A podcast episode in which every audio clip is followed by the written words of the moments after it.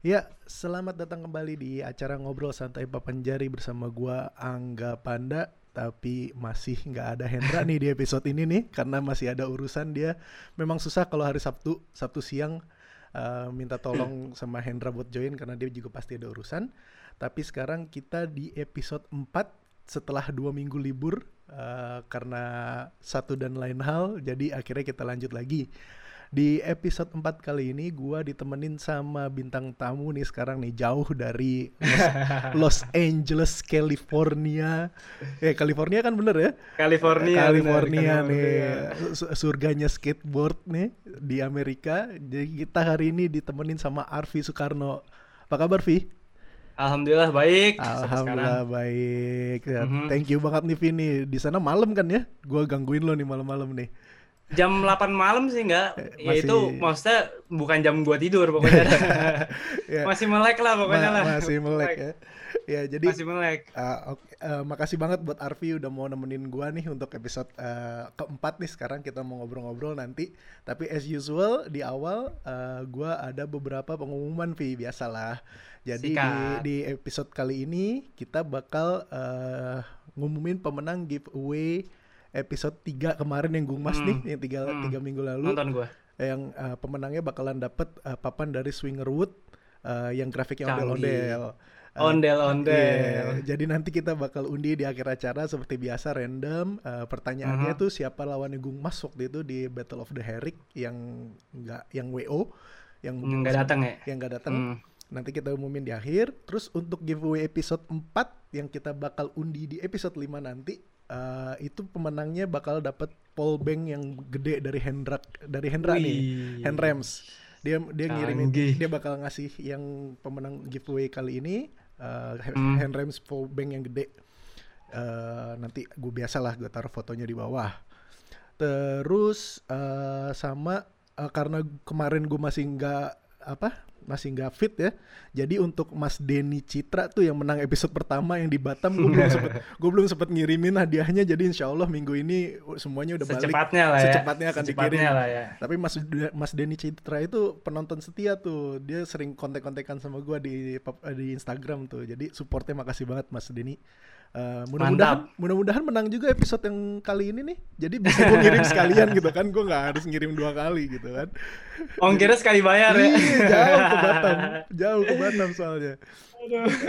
Terus as usual juga kayak yang minggu kemarin gue kasih episode 3 gue kasih tahu kalau kita ada versi podcast audionya. Kalau lo nggak sempat nonton di YouTube bisa download denger langsung dari iTunes atau podcast aplikasi podcast di handphone lo. Pokoknya bisa denger, support kita dengan cara dengerin ngobrol-ngobrol kita tuh di mana aja platform yang lo mau.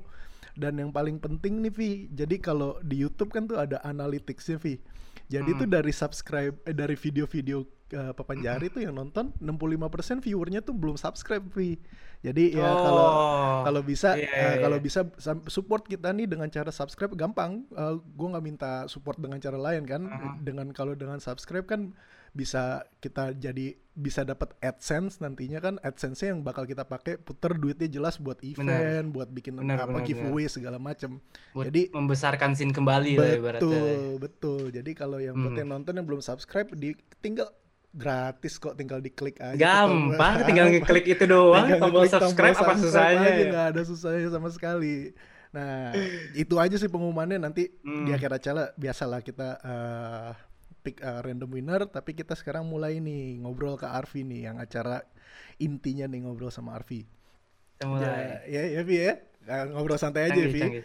Ngobrol santai aja ya. Iya, jadi biasa kita pakai timeline aja nih biar enak timeline. Pakai timeline. Iya kan? Jadi kan gua kenal lu sekitar 2009 ya, Vi ya. Lu kan termasuk yang ikut yang awal ikut event. Lo datang ke event yang Dead Boy yang bulan puasa kan. Oh iya, itu gue datang tuh. Iya, 2009 yang ada Denny TX, ada VG. Iya, benar. Tapi sebelum itu, Vi, kalau lo boleh cerita ke kita nih, kan lo main skateboard dulu kan sebelum kena. Gue main skateboard dulu. Boleh diceritain nggak tuh sejak kapan lo main skateboard dulu, dari sekolah atau gimana, boleh diceritain nggak? Pokoknya dulu pas gue kelas 2 SD, gue mau udah tertarik skateboard itu dari lama gara-gara main Tony Hawk ya. Terus waktu itu gue kelas 2 SD itu dibeliin papan skateboard dari Singapura sama nyokap gue. Emang gue minta sih.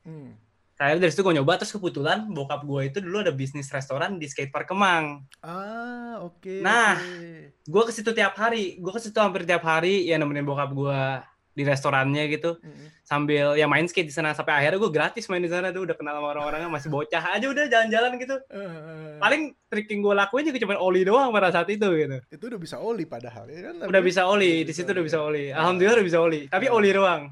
Habis itu kayak udah beberapa tahun sempat tenggelam terus habis itu baru mulai main lagi kelas masuk SMP, kelas 1 SMP. Kelas 1 SMP tuh ada senior gua tuh yang kayak gua waktu itu pakai sekolah tuh pakai tas merek Baker kalau enggak salah, Baker skateboard kan ya, merek skateboard. Terus ada ditanyain sama dia kayak, "Oh, lu main skate segala macem." Ya gua main, tapi udah lama enggak main. Akhirnya dari situ gua aktif main skateboard. Benar-benar kayak aktif banget sampai benar-benar gua hampir tiap hari, tiap weekend gitu main skate ke skatepark segala macem. Habis itu akhirnya kayak sampai ya itu pokoknya aktif terus tuh sampai kelas 2 SMP, 3 SMP. 2 SMP itu di mana gue mulai main fingerboard. Okay. Gue mulai kayak di sekolah gue tuh pada main tag deck juga kan ya. Masih pakai tag deck gitu, main tag deck segala macem. Terus habis itu ya gue akhirnya pakai tag deck, beli tag deck segala macem, main. Wah, seru juga nih kan ya. Seru juga. Ya awalnya gue jujur enggak kayak nyari karir di fingerboard ya. Gua waktu SMP tuh gue lebih fokus ke skateboard. Iya benar. Itu yang pengen gue jadiin karir gue sebenarnya pada saat itu, walaupun sekarang nggak jadi ya. Iya kelihatan kan karena kan sorry gue potong, karena kan pada saat itu kan gue tahu lo aktif banget main skate kan, bisa dibilang jago gitu. Lo bahkan ke Dead Boy aja masih suka main skate gitu kan. Sering ke mana, ke Taman Mini ya. Lo juga sering ke Taman Mini. Taman Mini udah kayak rumah kedua gue. Iya itu kan. Makanya kan jadi yang gue tahu kan dari yang suka nongkrong bareng kita dulu kan lo sama siapa ya yang sering banget main skate. Satu lagi sih gue lupa namanya. Ada temen lu tuh yang si ini yang dari anak skate apa dari anak fingerboard nih? Yang anak skate, yang lo main bareng skate tapi main fingerboard juga. Gue lupa anak. Albar. Ada bukan. Albar sama satu lagi. Alif Omar. Alif. Alif kan jago juga kan? Alif kan masih jago juga dia kan. Jadi kan itu kan gue inget banget gitu, wah nih anak-anak main fingerboardnya jago, tapi main skateboardnya jago gitu. Pas lagi lo udah pada datang ke Dead Boy gitu kan. Oke lanjut. Kelas 2 kan lo kenal fingerboard tuh ya jadinya ya. Kelas 2 gue udah mulai kayak main fingerboard, seru juga nih. Udah mulai kayak gue tekuni lah, nonton-nonton YouTube. Sama kayak ini, sama kayak Gung Mas, nontonnya Gary Chin ya. Iya, Gary Chin. Iya, waktu itu belajar kickflip segala macam dari situ. Terus akhirnya ya udah, abis itu akhirnya ada kompetisi yang itu tuh, yang di Dead Boy. Lu dengernya dari mana? Yang pertama. Lu dengernya bisa ada kompetisi itu dari mana? Kalau nggak salah dari Alif atau dari Albar dah. Pokoknya orang-orang itu juga datang nggak masalah gitu. Yeah. Apa Omar ya? Iya. Pokoknya akhirnya gue denger dari mereka. Iya, gue denger dari mereka. Akhirnya gue datang. Terus main. Terus wah seru juga ternyata ya. Nongkrong Dead Boy kan bareng orang-orang kan ya. Akhirnya dari situ keterusan sebenarnya ya. Dari situ keterusan gue mulai beli setup yang bener-bener. Yang kayak kayu beneran. Nggak pakai teknik lagi. Kalau gitu pakai teknik itu ini. Enggak, yang kayak masih dibakar habis diginiin gitu. Kita bakar, kita tinggiin tail sama masnya. Biar gampang ngepopnya kan. Akhirnya dari situ ya udah gue mulai coba beli. Waktu itu gue inget banget, gue waktu itu ke MSD, toko skate shop di Radio Dalam tuh ada Denny TX sana tuh. Habis itu dia kan main fingerboard juga ya. Iya. Yeah. Dan kebetulan dia juga jual papan fingerboard waktu itu. Iya, yeah, itu yang gue dari kayu.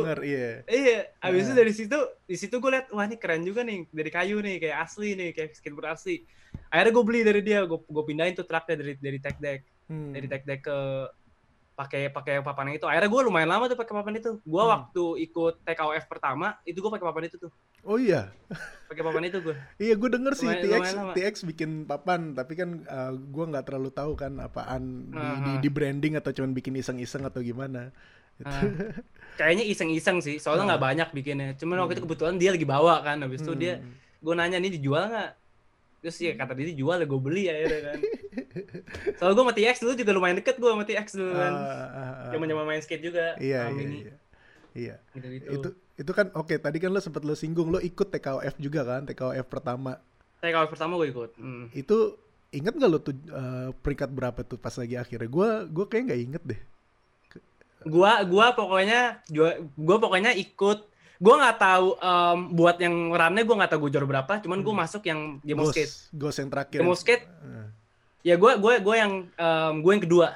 Iya. Yang menang Ipang Mas Ari. Ipang ngalahin gue tuh. Betul. Akhirnya Ipang yang jadi ini. Betul. Iya. Karena kan dulu kita bikin TKOF formatnya kan kita run dulu, ya kan? Run dulu, pas lagi finalnya adalah game of skate. Dan itu, oh iya, lu juara 2 ya? Lu dikalahin Ipang? Gue juara 2, gue kalah sama Ipang. Karena Ipang trik-triknya gak jelas gitu. Kayak, ya ada yang kayak kickflip cuman diginiin gitu. Dia kickflipnya caranya beda kan. Gitu. Iya, caranya beda. Kayak light slip gitu. Jadi, oh iya gue inget banget tuh, even Mario atau pokoknya yang anak-anak Jakarta lah khususnya kan, pengen banget lo menang kan, tapi kalah sama Ipang. Iya, berabe gue. Aduh, ya udahlah. Terima nasib aja lah, gimana wis. Kalah sama Ipang. Tapi itu hadiahnya lumayan ya, BRR kan ya? Udah BRR. Iya, BRR box kalau nggak salah box, yeah, kalau nggak salah box apa gitu, kalau nggak salah dia dapatnya. Ya, itu BRR support tuh ngirim gua hadiahnya itu kira-kira 2 minggu nyampe lah, nyangkut di di imigrasi, terus harus gua tebus dulu, di cukai gua harus tebus dulu ajrit. Bayar pajak tuh ya, enggak? Parah, harganya tuh udah untungnya itu kan dari BRR gratis kan, jadi kalau misalkan gua convert itu setengah dari harga alat-alat BRR itu, tapi lumayan kan banyak banget datangnya kan? Lumayan iya. Banyak. Kalo juara kata Serabun banyak kenanya ya? Iya, juara 1, 2, 3 yang kelas advance dapat, ya kan? Yang beginner juga dapat kan? Itu kan ada 6 obstacle terus dikasih dapat papan, dapat hoodie segala macem kan kalau nggak salah. Pokoknya itu gue nebusnya lumayan tuh 2009. Banyak berarti ya. Dan itu gue kerja belum ada setahun. Udah gue tebus daripada nggak ada kan. Tapi itu dedikasi tuh bener tuh, itu gokil tuh dedikasi. Tapi yang nggak ngenakin sampai sekarang gue masih agak sakit hati tuh TKOF 2009 sampai sekarang, bukan sakit hati sih, gue cukup tahu gitu sama flat face. Jadi Mike Snyder tuh janjiin mau support kan. Sampai event selesai dia nggak ngirim-ngirim, terus gua email-emailan sama dia tuh nggak dibales-bales. Gue udah semenjak saat itu gue nggak mau lagi minta tolong sama Flatface. Omdo doang ya dia, soalnya kan doang di posternya kan gue taruh logo Flatface kan. Dia bilang dia bakal ngasih wheels, ngasih deck segala macem, tapi nggak dateng tuh sampai sekarang. Makanya gue kalau sama Mike Snyder gue nggak mau deh. Tapi kalau Black River memang dari 2009 tuh cuman modalin gue ngomong sama dia, sama si Dennis ya, yang istrinya Martin kan, tinggal gue ngirim email, kita mau bikin event, gini, dikirim tuh sama mereka tuh. Tapi mereka memang bilang, kalau misalkan ada cukai atau segala macam kalian tanggung. Kita nggak bakal ngasih ongkos kirim, cuman pas lagi nyampe Indonesia udah tanggung jawab kalian, kata dia gitu. Tapi gue salut sih, maksudnya itu event, maksudnya kan di situ kan scene fingerboard kan baru growing lah, growing. Lu udah bisa kayak ngasih hadiah yang kayak dari merek dari kayak Black River itu udah kayak gila sih menurut gue sih. Walaupun duitnya nggak ada kan ya, kalau nggak salah nggak ada duitnya. Nggak ada duitnya. Tapi yang ikut banyak kan, kayak Ipang itu kan lumayan. dari Serang ya kalau nggak salah. Pokoknya dari luar kota lah, Ipang dari Serang. Terus yang gue sempet singgung sama Hendra ada Tri Hedianto datang dari Surabaya, Cosmic itu kan skateboard tuh, skater kan, datang dari Surabaya. Terus ada anak-anak kalau nggak salah Pupung datang kan, berarti kan Solo kan. Pupung dateng. Juga datang kalau nggak salah ya, Pupung kan datang. Rame banget kan. Terus yang anak-anak lama juga datang, Henry J datang, Jimen datang gitu kan. Rame tuh. Rame itu lumayan itu. Rame banget 2009 itu. Hujan kan sebelumnya. Sehari sebelumnya hujan. Makanya kita untung tenda, banget berarti ya. Iya, ada tenda ya itu. Ada tenda. Mungkin lagi sering hujan ya pada saat itu. Betul. Ya. Kan akhir tahun Desember lagi musim hujan. Jadi di depan rame yang main, di dalam pada itu duduk di bawah semua pada main, yang bocah-bocah kecil tuh yang main di lantai ya. Cetak. Itu gue kaget juga tuh bisa bikin event sebesar itu sih 2009 tuh. Iya, itu gokil sih. Menurut gue itu gokil sih. Sampai bisa bikin kayak, masalahnya itu juga orang dari luar kota datang nggak? Bikin gue salut juga. Iya, kaget. Gue nggak kepikiran sampai ke situ tuh waktu gue bikin. Sampai akhirnya semangat kan bikin lagi yang 2010. Tapi sebelum TKOF 2010, oke gue mundur lagi. TKOF 2009 maju, di tengah tahun kita ada Fingers Attack yang kita bahas kan. Which is lo akhirnya menang di situ. Alhamdulillah gue menang kan? Semuanya. Lo menang iya. Di situ gue inget banget foto lo menang yang gue jepret, yang gue bilang yang gue bilang gue dapet papan dari Lopro gara-gara foto itu kan menang. Bener, kan. Bener. Itu hadiahnya apaan Vi? Gue lupa Vi, selain dikasih tech deck tuh.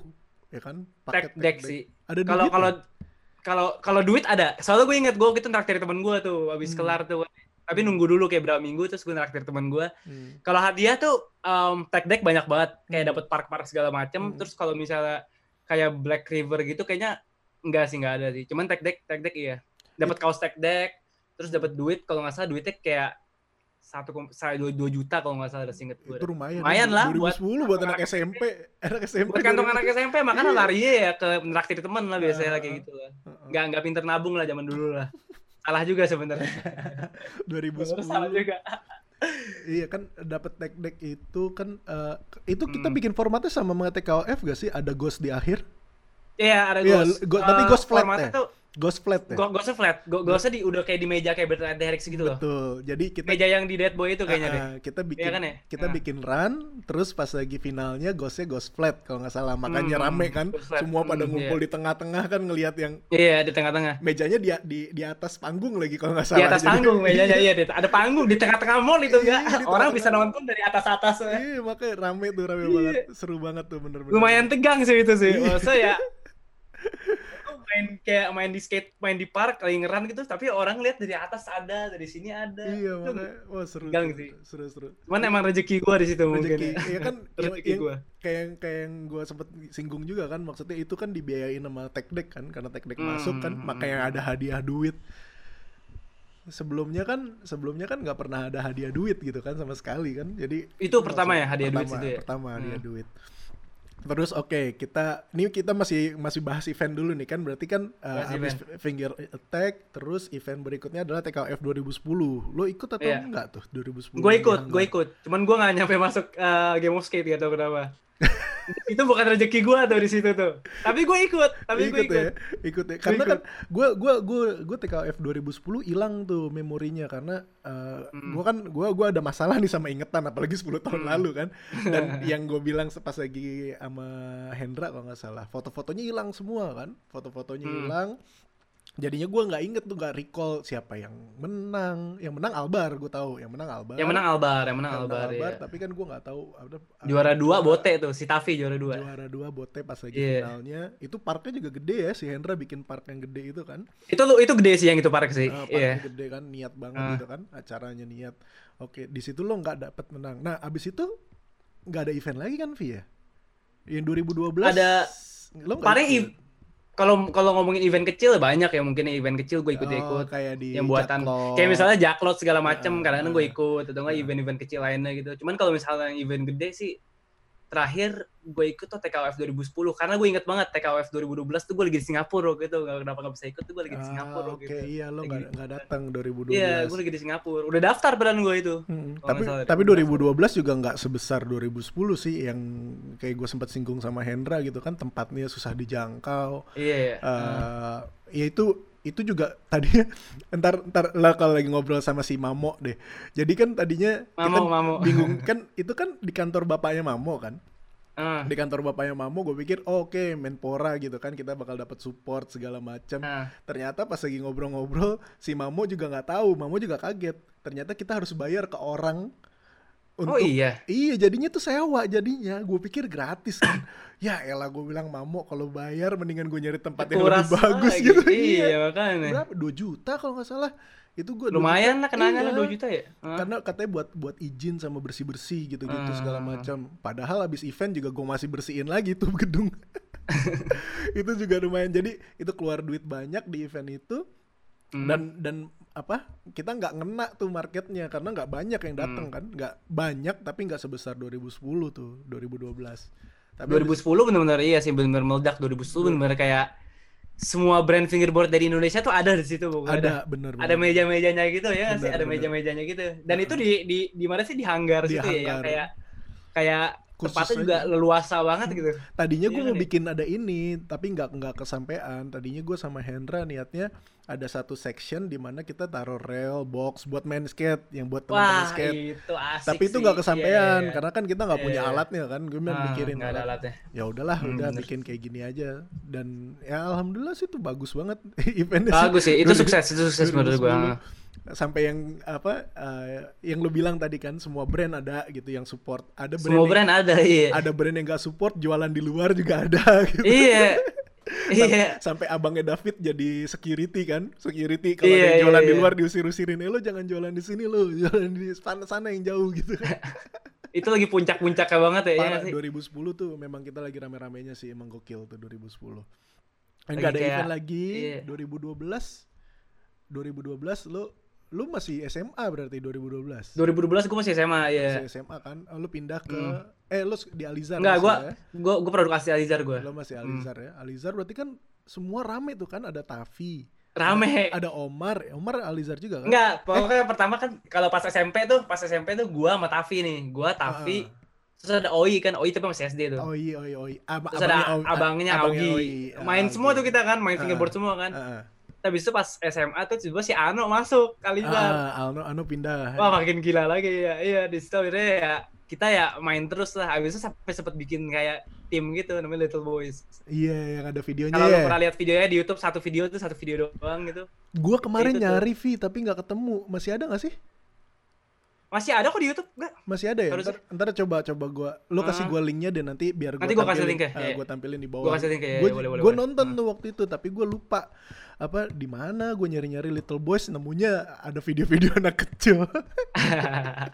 Kalau nggak salah namanya tuh Little Boys Session Number 1 dah, kalau nggak salah. Iya. Kalau nggak salah ya namanya ya, seingat gua. Ada channel gua. Di channel lo ya, apa di channel Little Boys ya, lupa gue. Ntar gue coba lihat, Iya, nanti biar kita tampilin juga buat yang nggak belum nonton, biar kita bisa lihat videonya. Terus gue kasih linknya juga lah. Karena waktu itu juga kan yang kayak lo bilang tadi kan, itu gengnya kalian lah, anak-anak yang sepantaran SMP yang mainnya gokil-gokil kan. Iya. Kan karena kan dulu kan kita nggak ada project video, ada kita satu volume 1 kan, which is lu juga ikut tuh kan. Gua ada di situ. Tapi kan kita satu itu kan kita produksinya juga ya begitu modelnya, pakai audisi segala macam, belum editingnya belum sejago yang kemarin tuh si Ayub sama yang kemarin si Ray. Gokil. Itu pecah banget itu. Nanti kita bahas nanti ada kita bahas itu soal kita satu yang berikutnya. Ya kan berarti 2010 bisa dibilang di banyak anak Alizar juga mulai main gara-gara lo gitu kan, lo sama Tavi kan? Iya sih, gara-gara gue sama Tavi awalnya. Sempet banyak banget anak Alizar yang kayak main, cuman apa ya? Ya yang apa ya? Yang take it seriously itu ya cuman gue, Tavi, Augie sempet. Habis itu ya itulah yang sering kayak muncul di Dead Boy kadang-kadang gitu. Kalau gue sama Tavi kan sering buat ke Dead Boy dulu ya. Iya. Kayak udah, wah kayak tiap minggu tuh pasti ada ke Dead Boy. Pasti ada di situ pokoknya, pasti ada di Dead Boy ya. Itu masa-masa kemasan sih menurut gue, di mana yang waktu zaman-zaman kita ngumpul di Dead Boy itu sama Hendra segala macam, itu seru banget sih zaman-zaman itu. Tempat nongkrong ya. Iya. Sampai diajarin yang iya-iya sama Hendra semuanya di situ. Iya.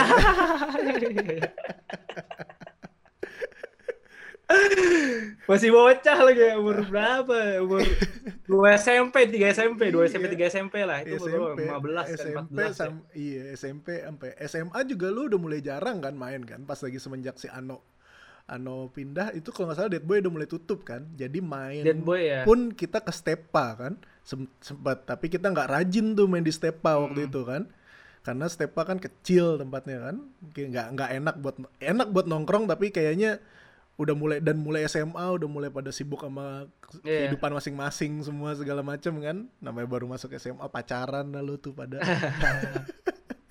Gua SMA masih main, cuman gua lebih melipir ke Bintaro fingerboard sih. Bintaro rame kan, Bintaro rame. Soalnya kan bawa Andre Ano kan ya. Ano kan anak Alizar. Ano kan masuk Alizar SMA. Terus di situ kan dia ya masih sebenarnya pada masih aktif, cuman ya mereka mainnya ya di daerah Bintaro. Jadi kayak meet up gitu ya, gua ke ke Bintaro gue meet up kadang-kadang dulu McDonald dulu di McDonald sektor 9 sektor sama si Bung dan kawan-kawan kan. Bung dan kawan-kawan di situ yang kayak anak-anak kayak Fairo, Demas gitu-gitu loh. Main sama mereka. Sempat ada kompetisi juga banyak sebenarnya enggak, cuman ya gue ikut-ikut juga kadang-kadang. Iya yang kecil-kecilan gitu kayak yang model-modelan jaklot lah, model-modelan jaklot. Ikut beberapa kali. Iya. Terus habis itu sampai kelas berapa ya? Akhirnya kelas 2 tuh dapat ajakan kan tanding di sana lah di Jerman. Nah, itu coba gimana ceritanya tuh? Gimana tuh? Itu awalnya pokoknya akhirnya kan gue sempat masuk fingerplan ya, sempat masuk fingerplan. So, habis itu ya si Aldi kan nawarin gue, "Lu mau enggak ke Jerman?" gitu kan. "Hah, ke Jerman?" Iya, terus ngapain ikut itu Battle at the Herix gitu kan. Si Chris sudah mau ikut tuh, Christopher Nelwan. Itu lu itu setahun setelah Gung Mas. Setahun setelah Gung Mas ya. Setahun setelah Gung Mas. 2000 berapa? 2012. 2013. Soalnya Nelwan menang TKOF 2012. Nah, ya benar. Dia yang menang tuh ya. Lu 2013 jadi ke Jerman ya. Gue 2013 ya. Akhirnya diajakin, abis itu ya udah gue dikasih tendangannya. Ya gue mau lah, kan itu kan kayak ibaratnya kesempatan emas lah. Akhirnya ya gue cerita sama orang tua gue, terus orang tua gue juga alhamdulillah nyupport kan ya. Pada saat itu nyupport gue main fingerboard sama skateboard tuh disupport gitu sama mereka gitu. Akhirnya ya udah akhirnya gue di situ akhirnya berangkat sama Aldika, gue, Kenji, Chris, terus tiba ada yang mau joinan nih satu nih. Echa. Oh, Echa tuh sebenarnya ya, buat yang nggak tahu Sultan Ezra ya. Awalnya gue diceritain kayak iya yang ikut nih, ya gue, lu, Kenji, sama Chris. Terus tiba dia bilang ada lagi yang mau ikut nih si Echa, dia katanya pengen ikut, mau pengen sekalian liburan aja. Tapi dia dapat slot tuh endingnya kan, dia dapat slot di sana. Okay. Ikut tanding juga dia. Oke. Okay. Yeah. So akhirnya udah berangkat ke sana. Apa namanya dingin gitu kan, gue nggak kuat banget orang Jawa nggak kuat gue sana dingin. Emang winter masa ya si siapa nih si Timo tuh bilangnya kayak udah nggak usah bawa baju yang dingin gitu kan. Bilang ke Aldika nggak usah bawa baju yang dingin soalnya udah mulai panas nih. Pas sampai sana masih turun salju loh enggak. Parah banget. Bener-bener gue berangkat dari Indonesia tuh begini nih, pakai meja panjang lah. Pas keluar airport di pertama tuh nyampe di Orly di Paris, di Perancis, di kota kecil namanya Orly di ujung-ujung Paris gitulah. Di situ pun tuh udah dingin, cuman enggak snow, untungnya enggak snow. Gue bener-bener keluar pakai meja gini doang udah enggak. Gini doang. Wah, nih gila gue enggak kuat gue. Buka koper dulu dah, ambil jaket. Kacau banget, bener-bener dingin banget. Habis itu dari Orly kita sehari di situ kayak cuma transit doang lah dari Orly. Dari Orly kita langsung ke Berlin tuh. Langsung ke Berlin, terbang pagi-pagi. Terus siangnya udah langsung nongkrong tuh di BRR Store situ. Namanya masih BRR Store itu ya? Sekarang udah kasih Berlin ya? Iya, ganti. Iya, dulu masih BRR Store namanya. Nungguin gitu, masih belum buka, nungguin aja depannya gitu, belum buka deh. Dingin lagi ya. Sempat pergi beli inian dulu gua, beli kayak kupluk yang kayak bisa diginin, biar kedinginan gitu. Ya, akhirnya buka, akhirnya ketemu tuh sama orang-orang di sana kan di BRR yang kayak Dimitri, Timo segala macam lah. Itu seru sih, itu pengalaman seru sih. Kayak nggak nyangka aja gitu bisa ke situ gitu main fingerboard bareng mereka ya. Itu yang Ghost kan berarti kan yang Battle at the Herix kan? Battle at the Herix ya Ghost. Lo ikut slot berapa sampai ronde berapa tuh? Kalau Gung Mas kan kemarin ronde 3 tuh kan. Gua ronde 3 gua. Si Ano kan sampai 8 besar ya, Ano. Wah, itu lebih gila lagi tuh Ano. Dicariin tuh Ano tuh sama Nico Frank tuh ngomong ke gua. Oh iya, pas lagi lo datang dicariin. Dicariin si Ano sama Nico Frank iya. Soalnya kan dia kan kalahnya sama Nico Frank kan ya. Okay. Terus kalau enggak salah kalahnya juga kayak ada agak shady gitu lah, agak ya pokoknya enggak terlalu bener lah. Faktor tuan rumah kayaknya. Iya. Gitu-gitulah. Terus dicariin kayak dia yang gue inget tuh si Nico Frank kayak ngomong gini kayak itu mana si Diano Arkani gitu. Gue pengen ngomong sama dia, gue pengen ngasih tau dia kalau misalnya dia tuh lebih jago dari gue gitu. Kayak respect banget gitu, gue kayak oh iya, ntar gue sampein dah. Mantep ya Ano ya. Iya, gue nyampe 16 besar tuh gue. Pertandingan pertama gue sama Stoli tuh, sama Stoli. Itu termasuk pertandingan yang heboh juga tuh enggak? Karena di situ ada trik itu gue sempat mati tuh sama fronted hospital flip. Dan gue nggak pernah nyoba sama sekali trik itu, dan pas dia nyoba udah, ya udahlah, udah kelar lah gue. Dar, wah tahunya bisa nggak? Gue kaget banget itu tuh. Frontside hospital flip. Iya kayak jadi kayak gini kan ya, ini fingerboard kayak terus di gitu. Frontside. Di frontsidein, hospital di frontsidein. Terus ya alhamdulillah nggak tahu mukjizatnya di mana gue dapet itu trik. Gak pernah nyoba padahal ya. Gak pernah nyoba, paling hospital biasa lah, hospital biasa. Pernah lihat lah gue hospital biasa. Tapi yang di frontsidein gitu gak pernah gue. So, akhirnya dari situ dia ngedown tuh kelihatannya. Soalnya dia kayak agak ngeremehin gue gitu. Padahal malamnya tuh kita habis kayak nongkrong bareng tuh sama Stoli. Cuman gue gak tahu itu Stoli kan, gue gak tahu itu Stoli. Tapi ngobrol, asik-asik juga orangnya soalnya gak, ngobrol-ngobrol. Terus pas dipanggil, ini Stoli siapa? Lah dia ini yang kemarin nongkrong. Terus sekarang... Kenapa? Itu ronde 1 kan? Ronde 2-nya lawan siapa? Ronde 2-nya gue jujur nggak tahu namanya siapa, cuman orang kayaknya orang-orang Poland atau orang mana gitu.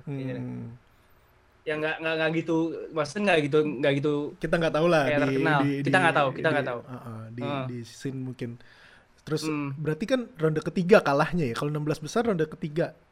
Bro 3, gue kalah sama ini, Shmidi. Siapa sih namanya Shmidi ya? Ya, Shmidi. Itu udah hampir, udah TMT tuh. Terus gue inget banget, gue mau ngeluarin trik Varial Double Heel. Tas, gak dapet. Abis itu dia ngeluarin Nolly Frontside Heel. Iya, Oli frontside heel. Abis itu disitu gue kalah tuh. Udah hampir banget itu. Cuman gak apa-apa lah.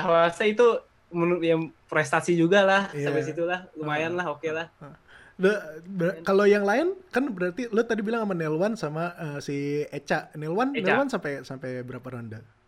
Nah, Nelwan itu ketemu si Valentin Leiber ya, siapa sih namanya? Valentin Leiber. Langsung kalah di situ. Echa ketemu Nico Frank. Abis dong dibantai. Berabe banget, abis dibantai dia sama Nico Frank. Ya, jadi gitu. Jadi ya Chris lawan Valentin Leiber, abis itu Nico Frank lawan si Echa. Abis itu gue alhamdulillah maju lah sampai 16 besar lah. Lumayan lah. Oke, itu berapa lama? Kan kalau si Gung Mas bilang kan total 14 hari ya kalau nggak salah. 14 hari jalan-jalan kan Eropa juga ya kan? Kalau lu berapa lama tuh di sana? Gua waktu itu mendarat pertama di Perancis, cuman sehari, nginep sehari. Habis itu ke Berlin itu 3 hari 2 malam. Di Berlin 3 hari 2 malam. Dari Berlin kita pindah ke Belgia, Brussels. Di Brussels juga sama 3 hari 2 malam. Habis dari sana pindah ke Paris. 3 hari 2 malam lagi. Pas mau pulang. Sekalian jalan-jalan lah. Jadi jalan-jalan gitu kan. Yang jalan-jalan juga. Fingerboardnya, yang pure aktivitas fingerboardnya cuma di Berlin. Apa di kota-kota itu ada aktivitas fingerboard lagi? Enggak kan? Yang pure cuma Berlin sih. Paling kalau yang kayak di kota-kota kayak gitu ya cek spot aja sih. Kayak nemu tempat yang enak, video gitu. Ada videonya nggak sih? Dulu ada. Maksudnya di YouTube ada, di YouTube Fingerplan ada dulu. Iya. Let's Get Funky judulnya. Gue juga sempat mintain tuh, nggak tahu sekarang masih ada apa nggak. Iya, channelnya udah di-delete sih kayaknya, jadinya nggak ketemu. Channel udah di-delete, iya makanya. Mungkin si Dika masih punya kali videonya. Soalnya gue sempat mintain fotonya waktu itu dan dikirim sama dia lewat email. Iya. Foto-foto gue tuh di Eropa. Itu kan kalau nggak salah 2013, soalnya kan gue udah mulai transisi pindah ke sini nih. Gue pindah ke Saudi kan, jadi itu gue udah mulai lose touch tuh sama fingerboard tuh. Tapi gue dengar, gue lihat gitu kan, maksudnya ini anak-anak fingerprint berangkat lagi segala macem, karena purely event yang gue pegang terakhir involvement gue di Papanjari ya 2012 itu TKOF. Abis itu gue udah mulai transisi kan, gue ke Arab, pindah ke Arab ya. Iya, gue mulai transisi, gue kerja dulu temporary segala macem, bolak-balik, akhirnya gue pindah permanen, jadinya udah mulai lose touch tuh. Oke, ya, itu mungkin 2012 ya? 2013. Itu 2013 bulan Maret. Lo lulus Maret. SMA tahun itu juga berarti kan? Enggak. Ya? Nah, 2014 gue diundang lagi. Kali ini masuknya langsung email gue. Oh, langsung pribadi? Nggak lewat Aldika, ya. Cuman gue lagi uan kan waktu itu kan, jadi yang nggak bisa berangkat gue.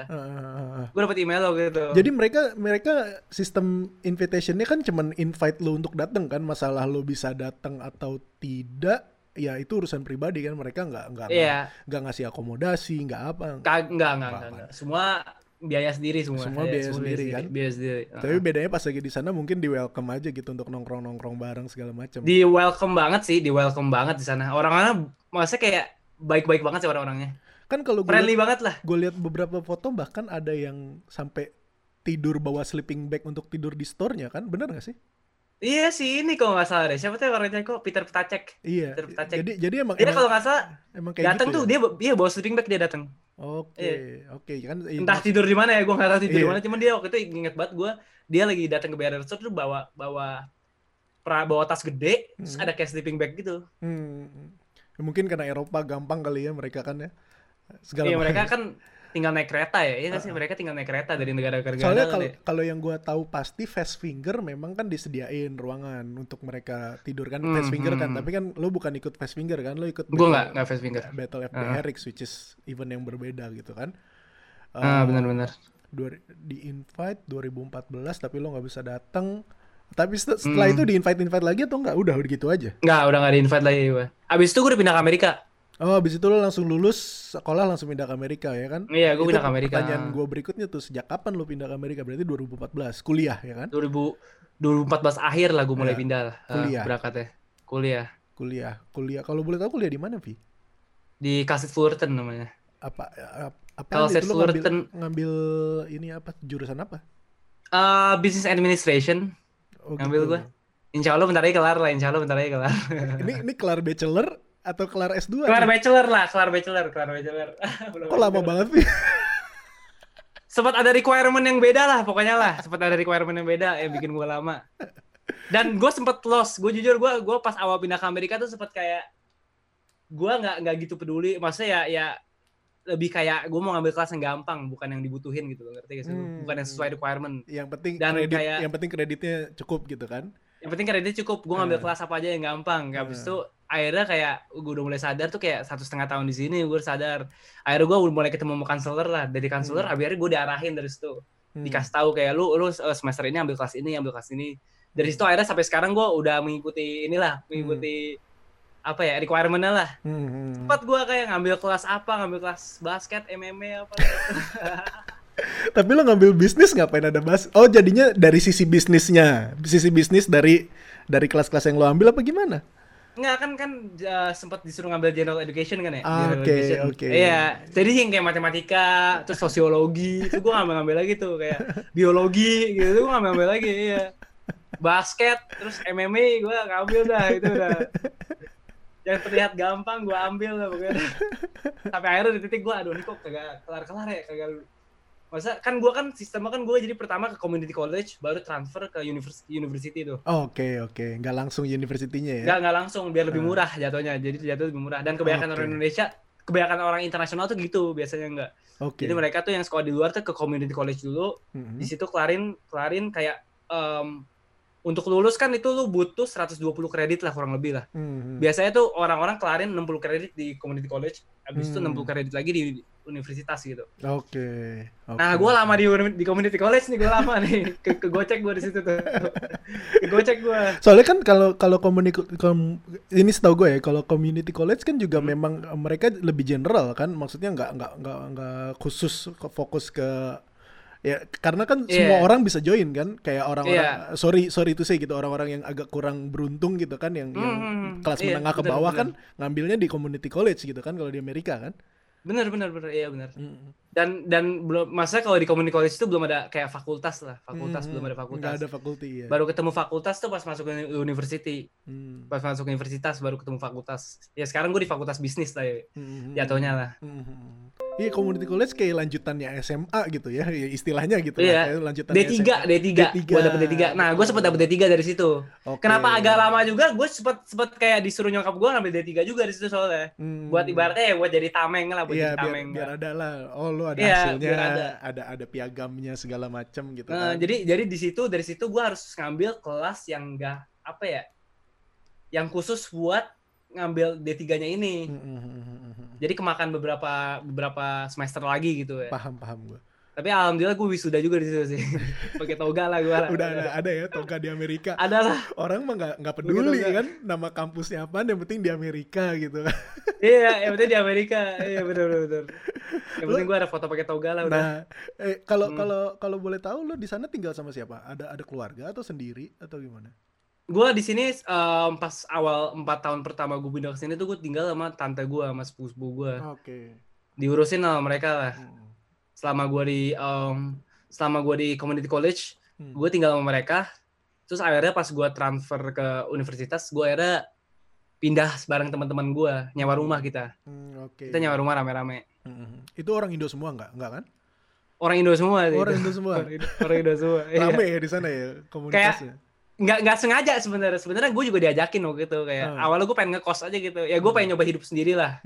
Kan gue kalau hidup sama, kalau misalnya kayak tinggal masih numpang gitu misalnya sama kayak sepupu gue gitu kan, kayak lu nggak ngerasain kayak tinggal kemandirian dulu. yang parah banget gitu lah, belajar tinggal sendiri di luar negeri, belajar gitu. Tinggal sendiri dan di luar negeri kan, jadi ya nge-manage apa sendiri, ini sendiri, keuangan sendiri, segala macam sendiri. Ya akhirnya gue memutuskan untuk pertama ya gue pengen nyari kamar tadi mau kos, terus kebetulan temen gue yang kuliah di sini juga ngajakin. Akhirnya ya udah kita bareng sampai sekarang sih alhamdulillah.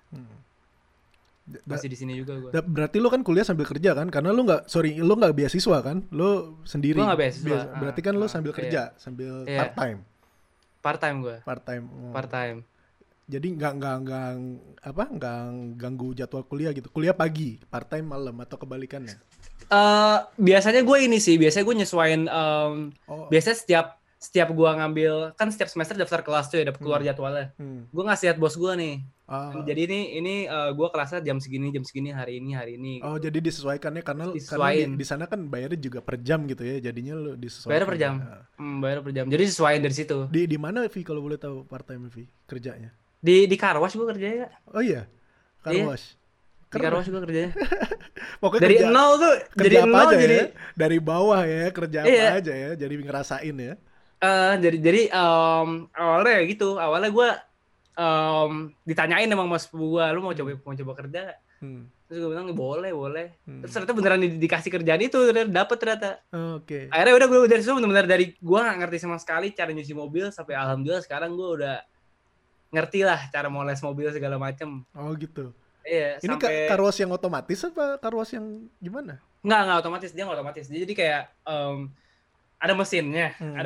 Cuman mesinnya itu pengeluarin sabun doang gitu gak? Terus pengeluarin sabun, terus kita Terus alhamdulillah sekarang gue lagi sering jadi ini sih, lagi sering jadi substitute manager gitu, lagi sering jadi manager. Mantep, berarti udah. Iya, alhamdulillah. Udah di atas ya, alhamdulillah tuh. Berarti ngerasain kan ya, jadi ngerasain lah, start from the bottom lah. Dan kalaupun lo nanti mau apply real job gitu kan, lo udah punya pengalaman segala macam. Iya, gitu maksudnya kan? Soalnya ya di situ juga manajemennya kepake gitu. Gue ngurusin kayak clocking orang gitu, keluar masuk gue yang ngurusin. Terus gue biasanya nyari komisi juga dari itu, dari gimana gue ngomong ke customer, ngeyakinin customer gitu untuk bayar yang harga segini gitu, ntar gue bisa dapat 10%. Terus kadang-kadang kalau misalnya customer komplain, gue yang maju. Iya, nggak apa-apa, pengalaman. Dari situ ya gue jujur belajar banyak banget sih. Iya, langsung real life. Jadi lo nggak selain lo dapet teorinya, lo juga langsung praktekin gitu. Apalagi sesuai kan lo ngambilnya bisnis kan. Sekarang lo kerja dalam bentuk bisnis gitu kan. Iya benar. Berarti tadi lo bilang tahun ini insya Allah selesai gitu kan? Sekolah. Gue bilang 2 semester lagi lah setelah. 2 semester lagi. Oke. Plannya setelah lo selesai, itu ada berarti. Kalau di US ada skripsi kayak kita nggak? Kan kalau kita skripsi nggak ada. Jadi itu tergantung. Oke. Tergantung. Ada sekolah yang adain, cuman itu pun lu nggak wajib ngambil. Kalau sekolah-sekolah yang kayak udah bagus-bagus banget lah biasanya lah. Mereka tuh biasanya kayak nawarin lah. Lu mau nggak lulus pakai bikin tesis. Oke. Bikin tesis. Iya terus ya banyak juga yang ngerjain gitu. Soalnya biasanya kalau nggak salah kalau misalnya lu ngerjain tesis itu dapat graduation-nya tuh beda lah pokoknya lah. Graduation-nya tuh with honors kalau nggak salah, with honors apa gimana gitu. Oh, gitu lah pokoknya. Kalau bikin tesis. Iya. Kalau enggak ya graduate biasa gitu. Bisa juga with honors, cuman kalau misalnya GPA lu lebih dari 3,5. Ah, okay. Yeah. Iya, pokoknya anak-anak pinter lah ya. Anak-anak pintar, iya anak-anak pintar. Oke, dua, berarti kan lo ngambil jalur yang kredit kan, udah 2 semester lagi selesai. Nah, plannya apakah lo akan lanjut di sana? Kalau di sana kan berarti lo visanya visa masih student visa kan, lo nggak boleh kerja dong nanti kan? Kalau misalkan. Entar pas begitu gue lulus kuliah ini ada program kayak namanya OPT gitu. Jadi yang international student yang lulus itu kayak dikasih izin kerja setahun gitu biasanya. Di yang beneran job beneran yang kayak desk job beneran gitu yang kayak di kantor gitu. Nah, gue rencananya mau ngambil itu. Kalau misalnya insyaallah dapat gue pengen ngambil itu. Kan setahu gue ini temen gue kan ada yang di Houston kan, ada yang di US kan. Tapi memang awalnya kerja tapi dia ngambil kelas malam kuliah S2 sampai akhirnya dia masuk yang bisa tes untuk dapat green card. Lu bisa termasuk ikut minta green card atau lu harus kerja dulu atau gimana? Kalau green card mah itu sebenarnya lu masa ada banyak caranya buat dapetin green card ya. Kayak misalnya kayak gue biasa ikut yang lottery gitu kayak kalau itu benar-benar kayak random gitu. Random. Lottery, ya. Atau nggak bisa juga lu ikut militer, cuman males banget kan. Nggak kan kalau gue juga lupa sih, maksudnya temen gue sempet explain ke gue tapi gue agak lupa karena udah berapa tahun yang lalu. Jadi dia kerja satu perusahaan sama gue tapi cabang yang di Houston.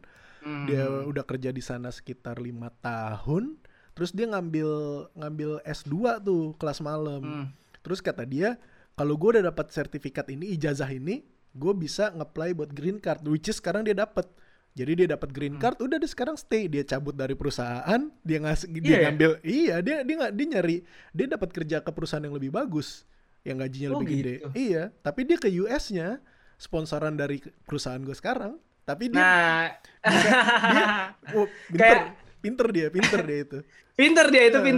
banget. Setahu gue bisa lewat jalur sponsor, setahu gue bisa emang dari perusahaan. Mungkin dia awalnya disponsorin kali sama perusahaan itu. Awalnya memang sama perusahaan gue, tapi visanya visa B1 ya yang kerja. B1 ya? B1.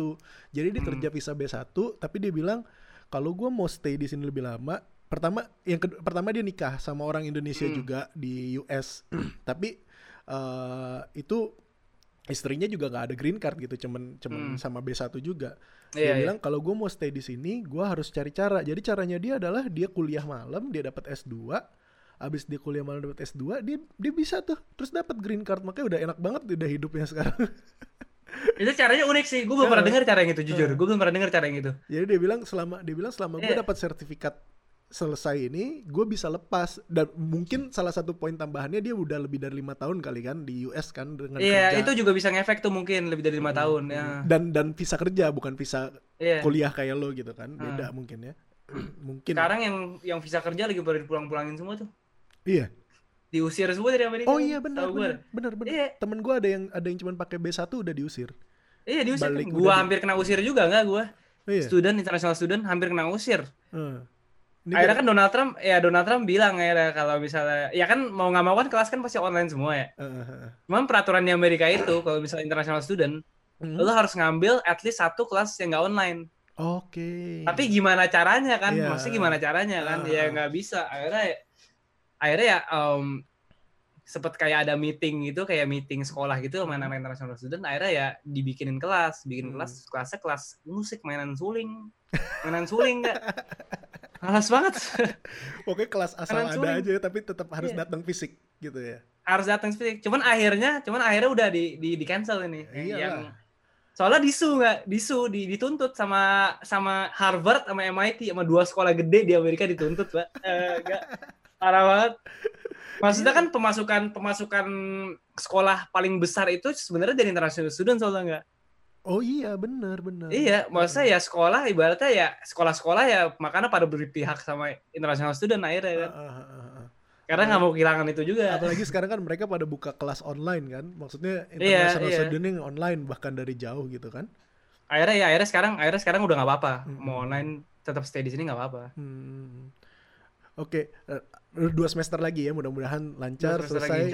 Terus lo rencananya mau kerja di sana? Atau menetap di sana, kerja yang ngambil tadi program tadi itu, atau menetap di sana, atau nanti rencananya mau balik ke Indo atau gimana, Vi?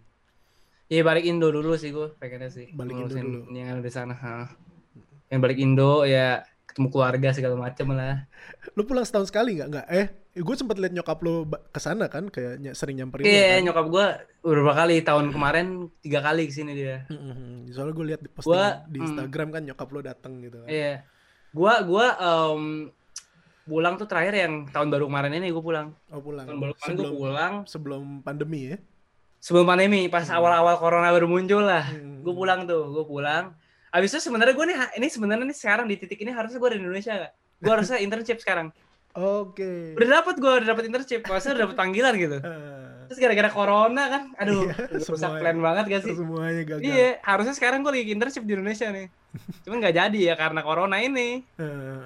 Udah dapet, gue udah interview segala macem, tegang-tegang, belajar buat interview segala macem, taunya nggak jadi karena corona. Tapi kuliah lo lanjut masih kan? Masih lanjut online. Masih lanjut kuliah gue. Kuliah masih lanjut online kan? Maksudnya masih walaupun dengan online. Corona gini kan. Tapi kan di US emang ini juga apa? Strict enggak sih? Kayak lockdown segala macam. Strict banget enggak? Nomor 1 enggak sekarang? Iya. Jadi nomor 1 sekarang. Kan kalau yang gue lihat kan gue suka nonton 9 Club kan tuh. Dan mereka cerita kan katanya kan masih suka kadang-kadang kalau ke Venice tuh suka ada skate, katanya rame gitu-gitu. Emang dia lockdownnya malam doang atau gimana, Pi? Ya sebenarnya sempat kayak diadain curfew gitu kayak jam batas malam. Gitu. Jam malam itu biasanya tuh waktu itu sempat jam 10. Oke. Jam 10. Sebenarnya yang kayak di Venice skate park gitu tuh dulu sempat di pas lagi zaman-zaman awal corona naik banget, dipasirin dia kan, biar enggak dipakai main. Cuman ya seiring berjalannya waktu orang-orang lebih kayak kalau gua amati ya kan, gua kerja juga kan ya. Gua amati tuh orang-orang kayak udah mulai nggak peduli gitu kan, kayak udah mulai yang kayak malas pakai masker gitu-gitu loh. Iya.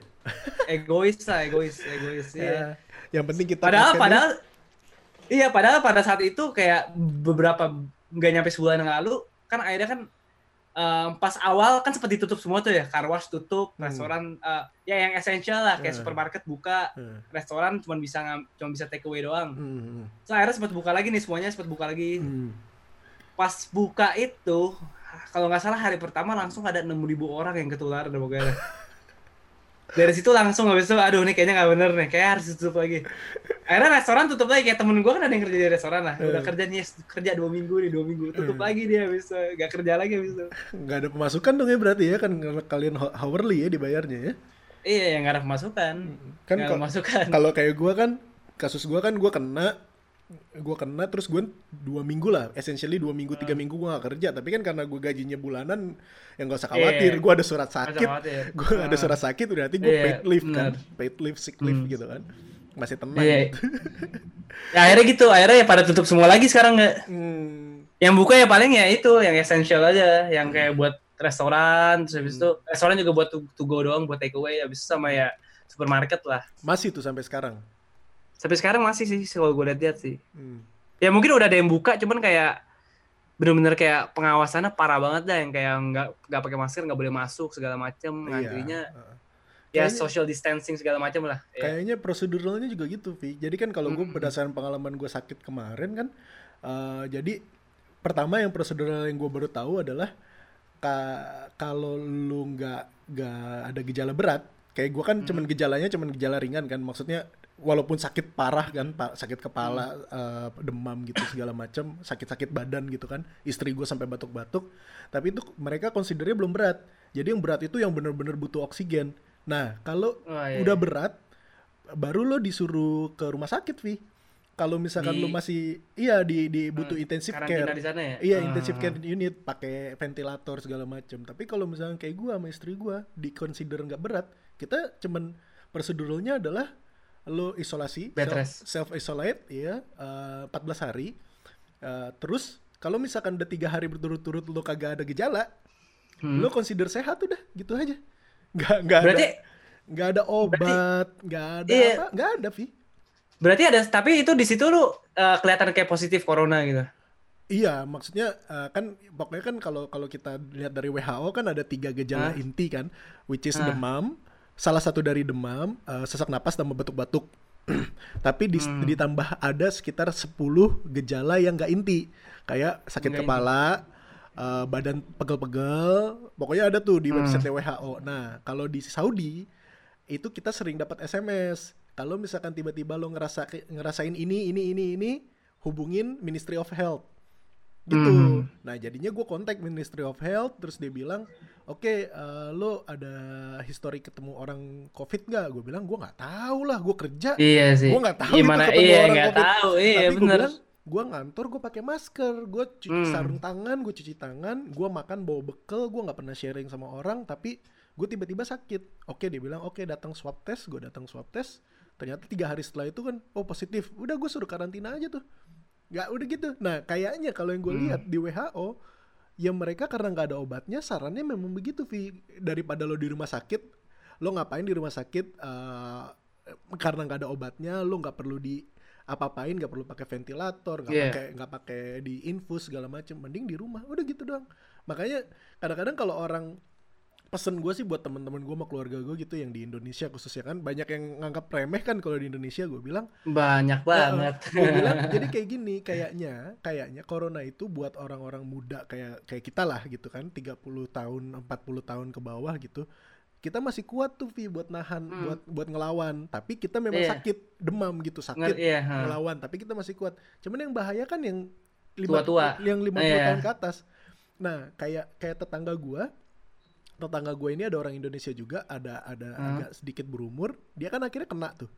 Kayaknya kenanya karena kita nitipin anak-anak kita ke dia. Gue sama dia nggak kontak. Tapi carrier-nya kayaknya anak-anak gua. Nah, itu yang gua sering takut juga, enggak? Itu yang bahaya. Gua sebagai carrier itu yang gua takutin. Itu. Nah, itu yang orang enggak ngerti, itu yang orang-orang yang di Indonesia lah khususnya kan suka, wah enggak ada bahaya corona. Iya, buat anak-anak muda mah mungkin enggak ada, paling lo cuman kayak masuk angin, rasanya kayak masuk angin, pusing gitu-gitu segala macam. Tapi buat yang tua, wah kasian, karena apalagi yang udah ada penyakit lain ya, yang udah berumur dan penyakit lain. Karena hari ke-3 sampai hari ke-10 itu yang paling berat. Gue kayak anoreksia, Vi. Gue turun berat badan 6 kilo. Orang gue gak bisa makan muntah. Serius gak kalau kayak gitu? Iya. Gue sampai turun 6 kilo berat badan gue. Jadi memang coba lo bayangin orang tua kita yang udah senior gitu, yang udah tua, gitu nggak ada asupan makanan, nggak bisa ngelawan, itu yang bahaya memang virusnya. Wah kacau dah. Gue aja sekarang tuh kayak batuk, bersin tuh gue parno gue sekarang nggak? Iya memang. Ya, apa gue corona ya? Iya, apa gue corona? Iya, hati-hati. Makanya kalau bisa yang saran gue sih masker lah, masker, karena kan katanya sekarang airborne kan, masker sama cuci tangan, karena kita nggak tahu tuh. Kayak gue feeling gue, karena di kantor sharing kamar mandi, kayaknya buka handle pintu kamar mandi. Iya, terus gue cuci tangannya kurang bersih atau gimana. Gue juga nggak tahu sih kenanya dari mana, tapi ya udahlah, udah rezekinya kena virus. Ya alhamdulillah udah sehat lah gue sekarang. Alhamdulillah udah bisa bikin podcast lagi. Udah bisa ketawa-ketawa. Kemarin kan nggak bisa gitu kan. Ini panik juga gue pas dengar lo kena, kayak wah serius. Tadinya kan gue, ya lo gue kasih tahu karena kan kita udah punya plan untuk bikin recording 2 minggu lalu kan. Wah gue harus kasih tahu Arvi nih kayaknya nih. Karena tadinya Hendra pun gak gue kasih tahu kan. Hendra gue gak kasih tahu, banyak yang gue gak kasih tahu karena takutnya mereka panik kan. Iya. Iya jadi sekarang gitu ya, kalau misalnya batuk apa panik gitu kayak aduh apa jadinya corona. Cuman gue tetap pakai masker, gue pakai hand sanitizer ada, gue selalu megang. Terus habis itu cuci tangan segala macam ya Insya Allah sampai sekarang belum, masih nggak apa-apa sih Insya Allah sih. Jangan sampai. Dan kenapa gue parno? Soalnya gue tinggal di negara yang nomor 1 corona sekarang. Iya, yang banyak orangnya nggak peduli kalau gue lihat. Kalau gue lihat banyak orangnya nggak peduli. Ya begitulah. Ngeri juga kan maksudnya kayak ada. Kayak kemarin lah, kayak lagi BLM kan? Itu kan pas lagi pandemi kan? Iya, makanya. Itu orang-orang gokil juga tuh BLM, terus apa? Ya maksudnya ya bukannya gue nggak support sama ininya ya, kegiatan ya, tapi kan mereka kan nggak ada social distancing segala macam, protes-protesnya itu ya. Mudah-mudahan sih pada aman semualah. Iya udah gitu pada ancur-ancur toko semua tuh. Gue sempat diajakin ya sama orang nggak ngerampok toko emas, sumpah nggak bohong gue. Iya. Diajakin gue sama customer car wash, iya. Oh, sama customer car wash. Dia nanya ke gue. Di sini ada begini nggak? Gue cerita emang sama dia, kayaknya nih bakal nyampe sini nih riotnya nih, gue bilang gitu. Emang gue dengar beritanya, kabar-kabar gitu. Dia kayak tiba-tiba ngomong serius, lu tahu toko emas di sini di mana nggak? Toko perhiasan. Terus ada coworker gue bilang, oh ada di situ satu. Terus kayak ajakin gue gitu kayak, lu mau kesana nggak sama gue ntar? Ngapain? Yang ngejarah, ngejarah. Lu dia, terus dia bilang sama gue gini, lu bisa nyetir mobil manual nggak? Terus gue bilang gue bisa. Ya udah lu jadi nyetir, entar yang masuk ke dalam gua aja. Jadi entar lu begitu gua masuk langsung jalan lagi. Yang gua ngeri, ya gua enggak mau lah. Itu orang-orang toko emas itu kan pada megang beceng kadang-kadang enggak. Iyalah, pastilah. Udah gitu tahu lagi kan lagi rusuh gini kan pasti kan orang yang dalam udah standby itu. Yakin gua pasti orang udah standby, ada yang megang shotgun kali jedam. Langsung blok anjing. Customer lu tuh enggak jadi. Ada aja. Sumpah ya. Iya kayak gitu enggak. Udah gitu di LA di kayak toko-toko Gucci semua pada anjing semua. Abis kan, itu kan Supreme juga kena kan segala macam. Supreme, semua yang daerah sana kena lah pokoknya. Itu udah parah banget itu benar-benar lagi gila banget itu. Benar-benar semua toko dari toko biasa sampai toko mobil hancur semua. Sampai dealership mobil hancur semua. Kayak kita 98 dulu, kayak di Indonesia tahun 98. Iya, kurang lebih kayak gitulah, iya. Kaget. Gue enggak ikut ngejarah sih, Iyalah, janganlah. Ntar itu apa barang-barang lu duit lu hilang aja nggak tahu kan kalau kayak gitu mah. Iya masa ngeri ada yang kena timpuk apa ini itu kan rusuh juga kan orang pada lempar-lempar sesuatu kan ya. Iya kacau. Ntar lagi jalan kena batu parahnya kan. Kacau. Bangun-bangun gimana ntar. Iya. Tapi sekarang alhamdulillah udah aman sih. Sekarang kemarin gue terakhir ke LA kan kayak 2 minggu kemarin, beberapa minggu yang lalu lah gue sempat ke daerah sana udah aman sih. Udah alhamdulillah udah nggak ada. Iya. Rusuh-rusuh lagi. Udah lewat lah. Ya mudah-mudahan lewat, cuman orang pada bosen aja di rumah. Terus ada kejadian jadinya makin jadi deh. Kejadian bosen itu gue sebenarnya berterima kasih sama karantina kenapa? Karena gue jadi bikin lagu enggak?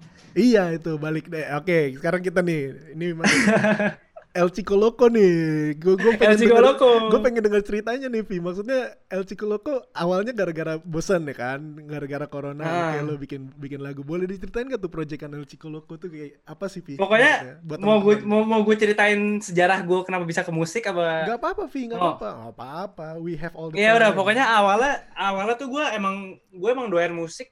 Awalnya juga tuh influence gue dari video skate. Gue inget banget gue gitu nonton video skate si Brandon Beeble, Brandon Beeble. Itu tuh lagu belakangnya tuh hip hop tuh. Wah ini kok keren lagunya nih. Kelas SMP lah. SMP abis itu dari situ gue mulai dengerin hip hop dan kebetulan saudara sepupu gue yang di sini kan dia anaknya hip hop juga tuh. Udah ya mungkin seumuran lu terus waktu itu dia ke Indonesia. Pas ke rumah gue, coba gue lagi masang lagu hip-hop, dia kaget loh, kok ini anak bocah dengerin lagu hip-hop gitu kan. Akhirnya diajarin sama dia tuh, mulai masuk ke yang kayak klasik hip-hop lah, Wu-Tang Clan, Tupac, Biggie, segala macem lah. Abis itu ya udah dari situ sampai pas SMA gue dengerin aja, pas SMA gue udah mulai make FL Studio. Oke, iyalah, gue pakai juga. Ya. Oh lu pakai juga FL Studio? FL Studio, ya pokoknya pakai FL Studio bikin-bikin beat lah, mulai belajar bikin beat. Akhirnya belajar bikin beat, nonton YouTube segala macem, tapi nggak sampai serius lah di situ. Di situ gue beli FL Studio nggak sampai serius, kayak sampai kayak kelas 3 SMA gue nggak make. Terus habis itu gue akhirnya pindah ke Amerika nih. Gue pindah ke Amerika dan di situ juga pas awal gue emang dibilang kayak sepupu gue pengen deh ntar suatu hari bikin lagu gitu, pengen nyoba jadi rapper gitu ya. Akhirnya baru mulai banget kayak aktif gue kayak nyoba ini, benar-benar nyoba itu adalah tahun lalu. Jadi tahun lalu gue kayak di titik dimana kayak gue mungkin bahasa Inggris gue udah bagus. Karena kan waktu gue awal datang kan bahasa Inggris gue kan sebagus ini gitu ya. Ya as time goes by kan bahasa Inggris gue improve. Dan gue udah kayak gue ada teman-teman orang Amerika juga yang gue belajar bahasa gaul Amerika gitu, bahasa slang term gitu. Akhirnya di titik itu gue kayak apa gue sekarang mulai bikin lagu ya. Gue mulai bikin lagu, akhirnya gue beli FL Studio. Okay. Nah bedanya di Indonesia gue beli bajakan, jadi nggak terlalu nge-push lah. Yang di sini gue beli harga asli. Kayak mikir kayaknya gue beli harus dipakai nih, investasi. Gue nggak mau rugi, ya sih. Akhirnya dari situ gue mulai bikin beat lagi tuh, bikin beat, nyoba belajar lagi. Yang sekarang lebih fokus lah, nyoba belajar lah, lebih kayak ke beda-bedain suara segala macem. Abis itu akhirnya gue ke Indonesia. Di Indonesia gue sempet bikin lagu tuh satu sama temen gue. Masuk SoundCloud. Cuman gak gitu sama Ano juga tuh. Ano ikut nyanyi di situ. Si Ano ikut nyanyi. Habis itu begitu pulang dari Indonesia nyampe Amerika, di situ gue udah kayak pas pulang gue kayak udah tahu mau bikin lagu, cuman gue belum tahu mau bikin lagu kapan gitu, ngerti? Terus pas corona muncul gue kayak pikir ini gue nggak kerja, nggak, ya sekolah masih ada cuman nggak kerja, maksudnya kayak gue waktu bebas gue lebih banyak lah. Di situ akhirnya gue kayak apa gue bikin lagu ya, gue bikin album langsung. Oh langsung? Nah, gue sempet ngedrop satu lagu dulu, yang Blue Bills itu lagu pertama gue tuh yang sendiri, gue masukin itu. Abis itu project berikutnya gue mikir apa gue bikin album ya, cuman akhirnya dari situ gue pikir masih bikin album tuh, akhirnya gue bikin lagu sampai di 3-4 lagu kayak gue ternyata capek juga bikin lagu ya. soalnya gue bikin lagu nggak, gue bener-bener beat gue yang bikin sendiri. Lirik gue bikin sendiri, rekaman pakai ini nih, rekamannya nih. Okay. Pakai pop filter. Di sini gue kayak ada box gitu, kayak pakai sound isolation gitu biar suaranya nggak terlalu gemak lah. Iya, akhirnya gue kan bikin semuanya sendiri, beat sendiri, lirik sendiri, rekaman sendiri. Pas udah bikin 3 lagu gue kayak, aduh bikin 5 lagu aja dah, nggak kuat gue kayaknya bikin. Target gue 10 lagu tadi, nggak 10 lagu target gue. Akhirnya gue kayak, ya udahlah bikin 5 lagu aja dah. Yaudah gue ngeluarin EP. Akhirnya keluar lalu EP itu, akhirnya yang Of All Night itu, akhirnya keluar. Akhirnya gue rekam semuanya, gue kelarin beatnya, gue cek semuanya bagus apa enggak. Akhirnya gue nyari sound engineer, kebetulan teman gue di college ada juga yang rapper. Dia orang Amerika cuman, ya gue sering ngobrol sama dia juga, ya, masalah rap gitu kan. Abis itu ya dia ngasih sound engineer ke gue kirimin ke dia.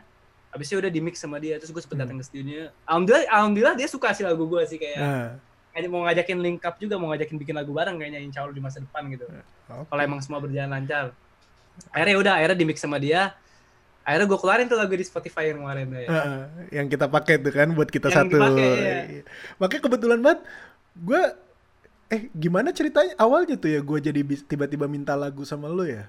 Oh gue ngeliat story lo, gue ngeliat story lo. Pas lo lagi mixing, tuh sama, kan? Di studio. Terus di kan studio, langsung gue komenin kan, Vi ini kayaknya lagunya boleh nih dipakai kan, gue bilang juga kan. Iya. Akhirnya gue kirimin tuh 5-5-nya kan. 5-5-nya. Itu asli Vi, keren lah. Alhamdulillah, terima kasih. Maksudnya itu waktu, maksudnya emang ya mengisi waktu lah. Siapa tahu bisa jadi profit ya nggak sih? Iya iyalah kalau iya pas lagi masa pandemi ini banyak yang kita kerjain gitu, mudah-mudahan kerjainnya ada hasilnya gitu kan, nggak yang cuman buang-buang waktu doang gitu. Kayak teman-teman gue banyak yang ngambil, banyak orang kan yang ngambil course apa segala macem di rumah, pokoknya harus yang positif, jangan yang cuman main doang.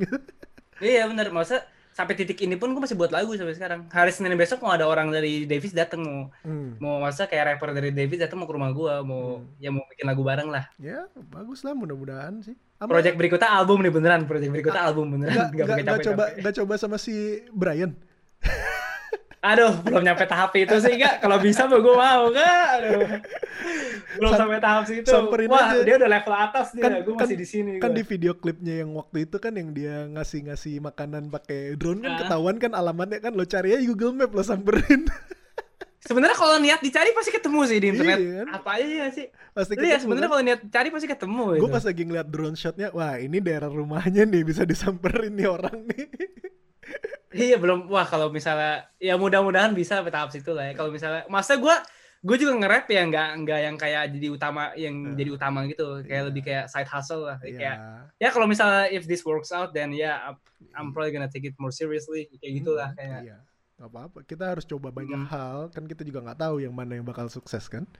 Karena gue juga jujur enjoy, gue bikin lagu gue enjoy gitu. Iya, kayak. Itu yang paling penting. Proses bikin lagunya ya. Sekarang lagi belajar nge-mix sama mastering aja sih gue sih. Itu yang benar-benar kayak harus makin teori-teori musik. Cuman ya insya Allah berbekal dari YouTube ya bisa lah. Iya bisa. Belajar lah. Kalau gue sih udah nyerah. Dulu aja gue bikin musik sekarang gue udah nyerah. Udah gak bisa lagi. Terakhir 2000. Ya pokoknya gue hampir semua hobi gue tuh gue tinggalin semenjak gue pindah ke sini. Iya benar-benar kayak. Dulu gue masih suka. Dulu gue sampai sempat perform di Jadi di dekat Sevel yang di Bulungan, belakangnya kan tuh ada beberapa kafe kan. Di atasnya tuh sempat Grand Mahakam situ ya, hotel-hotel Grand Mahakam gitu. Sempat perform gitu. Jadi ada anak-anak Ableton Indo bikin event kan. Gue sempat perform di situ, terus sempat perform di beberapa event. Dulu gue seriusin sampai gue. Lu bikin lagu juga berarti dulu nggak ya? Iya, gue seriusin dulu. Gue sampai niatin mau apa? Mau coba-coba. Lu tau Mardial pasti tahu ya.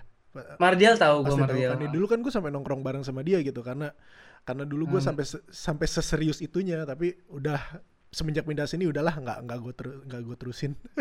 Tipe lagu apa tuh nggak yang lu bikin?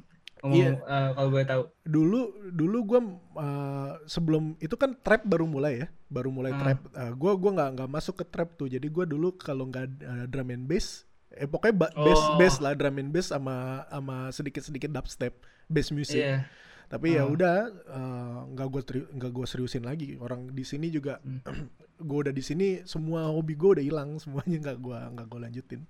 Itu ada MIDI keyboard tuh di belakang kelihatan tuh, gue lihat. Mana? Oh, itu di belakang ada MIDI keyboard. Iya, MIDI keyboard yang kecil yang bisa gue bawa itu aja. Yang kecil. Gue juga pakainya gituan, gue juga pakainya gini nih. Nih. Iya. Gini kan gue pakainya. Oh iya, Akai kan? Iya, gue juga Akai tuh. Gue kayak tapi yang MPC, yang ada MPC-nya. Yang kecil-kecil lah, kalau gue pernah beli yang gede kayak nggak terlalu pakai juga ujung-ujungnya. Kalau gue nyari itu, selain itu kan cuman 2 oktav kan. Gue nggak nyari yang gede-gede. Yang penting MPC-nya sama. Jadi kalau gue perform kayak kan tadi gue bilang kan, gue performnya kan di Ableton Indo kan. Jadi kan kalau Ableton kan kita tinggal kontrol MIDI. Itu gue pakai buat perform juga, bukan selain dari produksi. Oh iya. Jadi gue pakai knob-nya. Jadi lu mainin juga ya? Gue mainin juga. Jadi gue makanya gue butuh MPC-nya itu.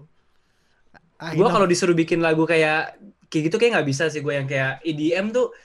Menurut gue jauh lebih susah daripada susah kan EDM. Gue akuin susah karena dia terlalu banyak efek, dia terlalu banyak involve efek. Iya. Terus mainin emosi kan, lebih naik turun gitu kan. Kalau hip hop lebih main ke lyrical kan, selama lo menang di lirik, beat apa aja di loop aja. Iya, beat apa aja masuk bisa selama lo menang di lirik gitu kan. Itu sebenarnya. Tapi ya udahlah, udah enough buat musik gue. Musik lu aja udah sekarang udah ahlinya nih sekarang. Gue lagi menikmati banget nih musik. Mudah-mudahan sukses nih. Insya Allah enggak. Amin. Buat yang teman-teman yang belum dengerin ya kan di SoundCloud, nanti gue kasih linknya deh di bawah juga. Di Spotify. Di Spotify. SoundCloud mau udah nggak main. Nih. Di Spotify sama di Apple Music ada. Di Spotify sama Apple Music. Sama YouTube. YouTube musik atau YouTube biasa? YouTube biasa. Ya. Cari aja El Chico Loco kan? El Chico Loco terus judul lagunya apalah. Kalau ntar ketemunya yang lain El Chico Loco. Jadi lagu yang kita pakai sekarang, kita lari deh ke kita 1 part 2 volume 2, lagu yang dipakai di partnya Arvi. Jujur Vi, gue nggak bohong sampai sekarang kan, itu video gue tonton terus tuh kita 1 kan. Gue tonton ulang. Anak gue yang kecil yang 4 tahun kalau denger intronya yang teng teng teng teng, itu anak gue langsung lari nyamperin ke gue. Dia mau lihat. Iya, yang kecil susah banget. Wah, masalahnya kan gue nontonnya kan pakai handphone, jadi gue nggak bisa sambil ngerekamin dia tuh kayak gitu. Ntar deh kalau gue nonton di laptop terus dia nyamperin gue rekamin. Dia selalu tuh suka banget yang kecil yang 4 tahun. Suka alhamdulillah banget, ada yang suka lagu gue. Gue juga pas lagi milih-milih kan, gue milih-milih tuh dari 5 lagu yang mana yang dapat feel-nya nih kan. Terus bener, dan si Ray yang editin kan part lo sama partnya Riza kan, Ray kan. Ray itu kan cara gaya editing skillnya itu keren. Anak-anak zaman sekarang. Iya, kan? Anak zaman sekarang keren banget. Ada skirt-skirtnya gitu kan? Ada, iya. Kan? Jadi, itu keren banget sih. Jadi cocok tuh, pokoknya cocok lah. Makanya pas lagi kita 1. Masuk banget sih emang lagunya, nggak? Masuk banget sih emang, kalau misal gue nonton emang masuk banget lagunya. Iya. Catchy lagunya ya. Catchy banget itu lagunya. Gue tanya dulu udah secara teknikal, kan? Lu ngerekam kita 1 part itu kan kelihatannya palingan lu cuman sekali 1 session tuh atau 2 session kali. Lu cuman karena kelihatan lu ganti baju cuman 2 kali kayaknya di situ. Itu berapa lama lu ngerekamnya? Apa cuman sekali malah bahkan? 2 jam lah. 1 session 2 jam. 1 session ya. Itu kenapa gue awal pakai hoodie, abis itu gue lepas karena gue kepanasan akhirnya. Tuh kan karena pas lagi gue lihat sessionnya ini kayaknya Arvi 1 session. Dan banyak orang yang mungkin nggak tahu ya kan, karena kan videonya udah hasil editing gitu kan, tapi 1 session 2 jam untuk ngerekam. Lo udah nonton yang reaction videonya versi Bandung belum? Udah. Itu kan lo lihat si Agung sama Muldan yang sampai garuk-garuk. Iya, sampai iya. Dan itu liat reaksi yang gue lihat. Gue jujur aja, Vi, gue sebelum itu tayang kan gue sama Ayub sama Ray kan kita sharing hasil editingnya kan, video part lo yang pertama. Yang pertama kita edit video lo sama Riza. Karena waktu itu lagunya udah ada, partnya udah ada, terus ya udah kita mulai pertama nih Arvi dulu nih sama Riza kan. Gue bilang, gue yang ngomong sama mereka, gue mau Arvi masukin di awal. Kenapa? Karena Arvi ikut di kita 1 volume 2. Gue pengen ada rasa nostalgianya yang dulu ikut. Bener. Sekarang nyambung nih, jadi ada continuity kan. Terus gue juga pengen lagunya Arvi harus masuk di partnya Arvi, gue bilang kayak gitu kan. Udah tuh dikerjain tuh, dikasih sama si Ray draftnya. Pas lagi draftnya aja gue udah, Ray, ini serius draft, gue bilang gitu kan, ini serius draft. Iya, draftnya gini. Cuma emang ada satu nggak minus sih, Vi. Jadi kan lo bilang sama gue lo ngerekamnya lewat pakai iPhone kan. Pakai iPhone gue rekam. Iya kan, sayangnya iPhone kan maksimal 30 fps. Maksudnya itu yang agak susah buat kita ngeditingnya, bikin nambahin. Makanya part lu kan hampir nggak ada slow motion, cuman sedikit kan slow motion. Cuman clean sih slow motionnya sih. Iya, kalau di slow mo lebih lama lagi, lebih panjang lagi. Tadinya mau satu lagu full part lu doang, nggak di sharing sama Riza. Cuman karena kita nggak bisa slow mo, udah akhirnya dimasukin sama Riza. Dan masuk sih sebenarnya sama Riza kan. Masuk, oke juga. Karena lu sama Riza stylenya sama-sama clean kan. Nah, tapi yang komen yang gue banyak dapat kan, gue banyak ada banyak orang yang ngasih responnya itu lewat DM gitu-gitu segala macem. Sama si Muldan juga ngomong sama Agung. Itu mainnya lu cuman regular stance doang, Vi. Tapi gokil. Gue akuin. Gue bilang ini si Arvi kalau terima kasih. Arvi kalau main Switch kayak gimana? Ini baru main regular stance aja udah begini. Ada lah ya, kalau Switch gue soalnya masa gue tuh orang yang nggak bisa ninggalin skateboard sama fingerboard. Gue nggak bisa ninggalin dua hal itu pokoknya. Jadi gue setiap hari pun tuh kadang-kadang gue pasti main fingerboard. Gue tuh obstacle gue tuh gue bawa semua kesini. Di depan gue ada meja khusus buat main fingerboard. Dari papan lo aja kelihatan, Vi. Lo bilang kan lo terakhir balik dikasih Rise. Tuh grafiknya udah hancur dibandingin sama papan. Dibandingin sama papan nat gue ada yang terakhir gue punya 3 tahun lalu, grafiknya masih bagus. Gak pernah gue mainin. Iya, cuman gue sempat ikut event-event juga di sini. Nah, iya. Gimana tuh ceritanya? Kalau sini. Jadi awalnya kebetulan banget gue kan tinggalnya di Pomona ya. Dulu apa awalnya di sini itu nama kotanya Pomona. Jadi anak-anak, lu tau gak sih kamera kayak Bispens, terus tahu. Catfish. Dynamite apa sih yang trucks, ada merek trucks apa ya? Si Scott B yang dibahas sama Gung Mas kemarin, Scott B. Itu yang itu tuh anak-anaknya di ini kalau misalnya bikin acara tuh di Pomona anak-anak itu bikinnya. Oke. Terus gue kayak, lah ini di Pomona serius. Akhirnya gue datang. Akhirnya ngobrol-ngobrol sama dia, baik sih orang ngasih. Gue dikasih barang, waktu itu dikasih kayak barrier gitu yang dipakai di kita satu tuh ada tuh barriernya. Itu dikasih tuh sama yang punya Bispens. Oke. Terus kayak akhirnya main juga seru, masa kayak ada beberapa skatepark gitu, beberapa fingerboard park, terus gue diajak after partinya. Cuman yang gue, masa bukan kecewa ya, gue kayak, masa kayak cara penilaian kontesnya tuh menurut gue kurang, masih bagusan di Indonesia atau di Jerman lah. Kayak mereka tuh kayak jari-jari lewat gini tuh masih dihitung gitu. Oke. Iya, jari-jari lewat gini tuh masih dihitung gitu. Makanya gue kayak, ya cuman gue tetap support mereka, gue tetap datang, gue kayak kalau misalnya ada waktu gue datang. Kalau soalnya sekarang kan akhir-akhir ini kan kayak kalau di event kan hari Sabtu tuh gue kerja kan ya, nggak bisa datang. Cuman kalau misalnya lagi libur gue datang, biasanya datang. Baik sih orang-orang, baik banget gitu, kayak friendly juga gitu. Lu bisa dapat kontak mereka gimana ceritanya, Vi? Kan dari mana gitu bisa tahu kok ada event gitu-gitu segala macam? Berarti lu masih up to date sama perkembangan scene fingerboard yang event yang di luar? Pas awal gue masih up to date. Gue sempet nge-email mereka gitu. Gue kesana nge-email Bispens ya, kalau misalnya ada acara, gue cerita gue fingerboard dari Indonesia bla bla bla. Terus bilang kasih tahu gue dong kalau ada event segala macam. Akhirnya gue dikasih tahu, datang. Akhirnya ya udah ngobrol-ngobrol. Akhirnya main bareng gitu. Main skate itu kebetulan di tempat yang dipakai buat acara fingerboard itu ada mini ramps juga di situ. Oke, jadi main. Jadi sekalian main skate juga, iya sekalian main skate juga di situ, seru sih. Baik-baik orangnya. Main skate masih lanjut dong berarti sampai sekarang kan, iseng-iseng apa gimana? Masih lanjut. Ke skate masih part. Lanjut gue main. Gue ya kecuali sebelum ya corona ya, karena corona gue jadi nggak main. Cuman sebelum corona gue sampai sempet awal nggak pertengahan tahun lalu tuh ankle gue kena yang paling parah sih. Gue gitu lagi main. Gue lagi di Vans, lagi ke Vans skate park. Baru nyampe nggak 15 menit. Gue lagi mau kickflip over ke kicker gitu. Jadi ada kicker. Terus gue mau kickflip. Itu masa trik yang sebelum gue ke situ tuh selalu dapat gitu, ibaratnya selalu dapat. Nggak tahu kenapa landingnya tuh kena kaki gue, dan landingnya tuh dari setinggi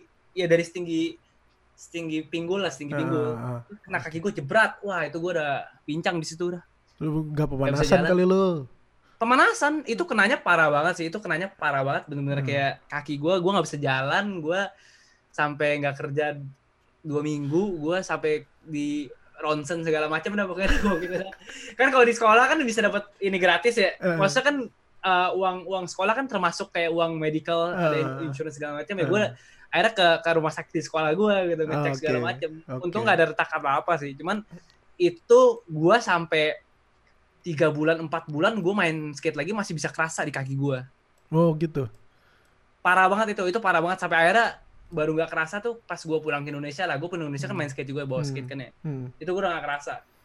Itu parah banget tuh, kaki gue benar-benar kayak plak, sampai nggak bisa nyetir gue itu udah. Parah banget. Kanan? Ya apa kiri? Kanan. Gue selalu kanan yang kena. Selalu kanan gue. Lu goofy ya? Gue goofy gue. Lu goofy ya pasti gua kanan. Goofy, ya. Pasti kaki depan biasanya yang kena tuh memang. Kaki depan yang kena. Kalau ya, itu bener-bener. Kalau gue sampai sekarang nih, gue ankle gue paling parah itu kan gue dulu dari kecil ya, dari SD sampai dari SD lah suka main bola kan ankle. Tapi kan mulai SMP gue mulai skateboard tuh kan, SMP SMA gitu. Terakhir kuliah gue main cuman iseng doang, main di kampus di Binus tuh kan, di parkirannya cuman dari curb turun ke bawah, cuman turun doang, gue nggak ollie nggak apa, itu slip karena licin banget. Terus ankle sampai sekarang nih ankle kiri gue kalau gue gerakin masih cetak. Serius? Iya.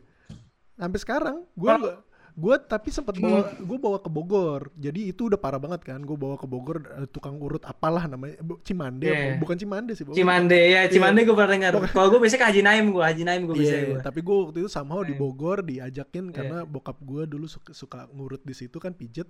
Gue urut di situ. Dia bilang nih, ini kalau diterusin kayak gini nih bisa nggak jalan nih pas tua, dibilang kayak gitu kan. Jadi dibenerin sedikit, gue kan teriak-teriak kan. Nah sampai sekarang nih, kalau misalkan lagi dateng, kayak misalkan, nih kayak sekarang nih kan karena gue sakit, badan gue pegel-pegel semua kan, dateng kan, yang kena kiri, satu jalur sama ACL gue kiri. Kan dengkul gue kan ACL iya, kiri. ACL lu pernah kena juga ya kemarin kalau nggak salah kan kiri, satu jalur nih kan, semua kiri, ankle kiri. Nah kalau lagi dateng nih, gue suka kebangun malam-malam, terus pegel-pegel. Gue goyangin, cetak.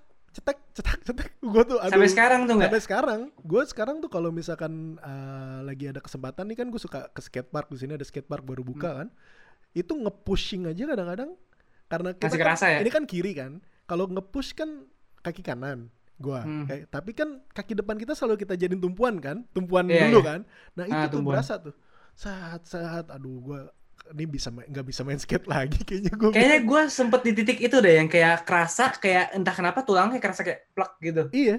Ngerti gak sih? Ya gue tuh waktu awal-awal ankle yang kemarin itu gue sempet gitu tuh saking parahnya. Soalnya gue biasanya kan dulu kan kalau misalnya di Indonesia ya gue pasti ke tukang pijet lah. Kalau di Indonesia kan ada tukang pijet ya kayak Haji Naim segala macam. Gue sana kalau di sini kan semua yang nggak ada gitu, medis lah, pakai rumah sakit lah paling diapain. Akhirnya gue cuman ke rumah sakit. Sekolah gue cuma disuruh minum painkiller aja udah. Iya, terus sembuh sendiri. Sama pakai ankle brace gitu, pakai ankle support. Udah gitu aja yang gue lakuin udah. Beberapa hari sampai akhirnya 2 minggu, seminggu gitu akhirnya gue udah mulai jalan, udah mulai lancar. Cuman masih kalau buat main skate lagi tuh bisa sampai kayak pas gue balik ke Indonesia baru gue bener-bener kayak enak buat pakai main. Walaupun gue sebelum balik ke Indonesia, sebulan sebelum balik gue sempat main di skatepark juga. Gue paksain. Bodo amat.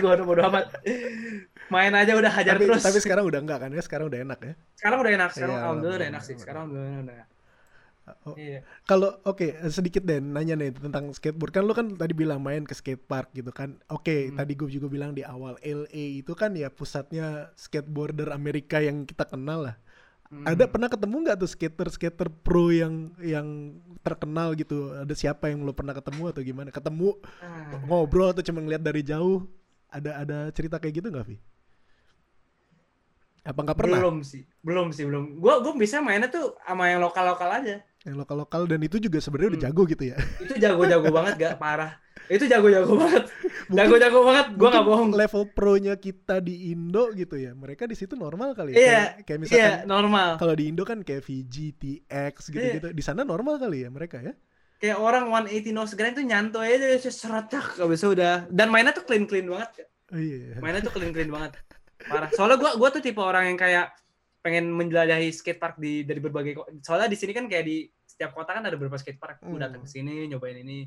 Itu orang mainnya tuh jago-jago banget, parah gak udah. Skatepark yang paling keren apa, Pi? Selama lu di sana.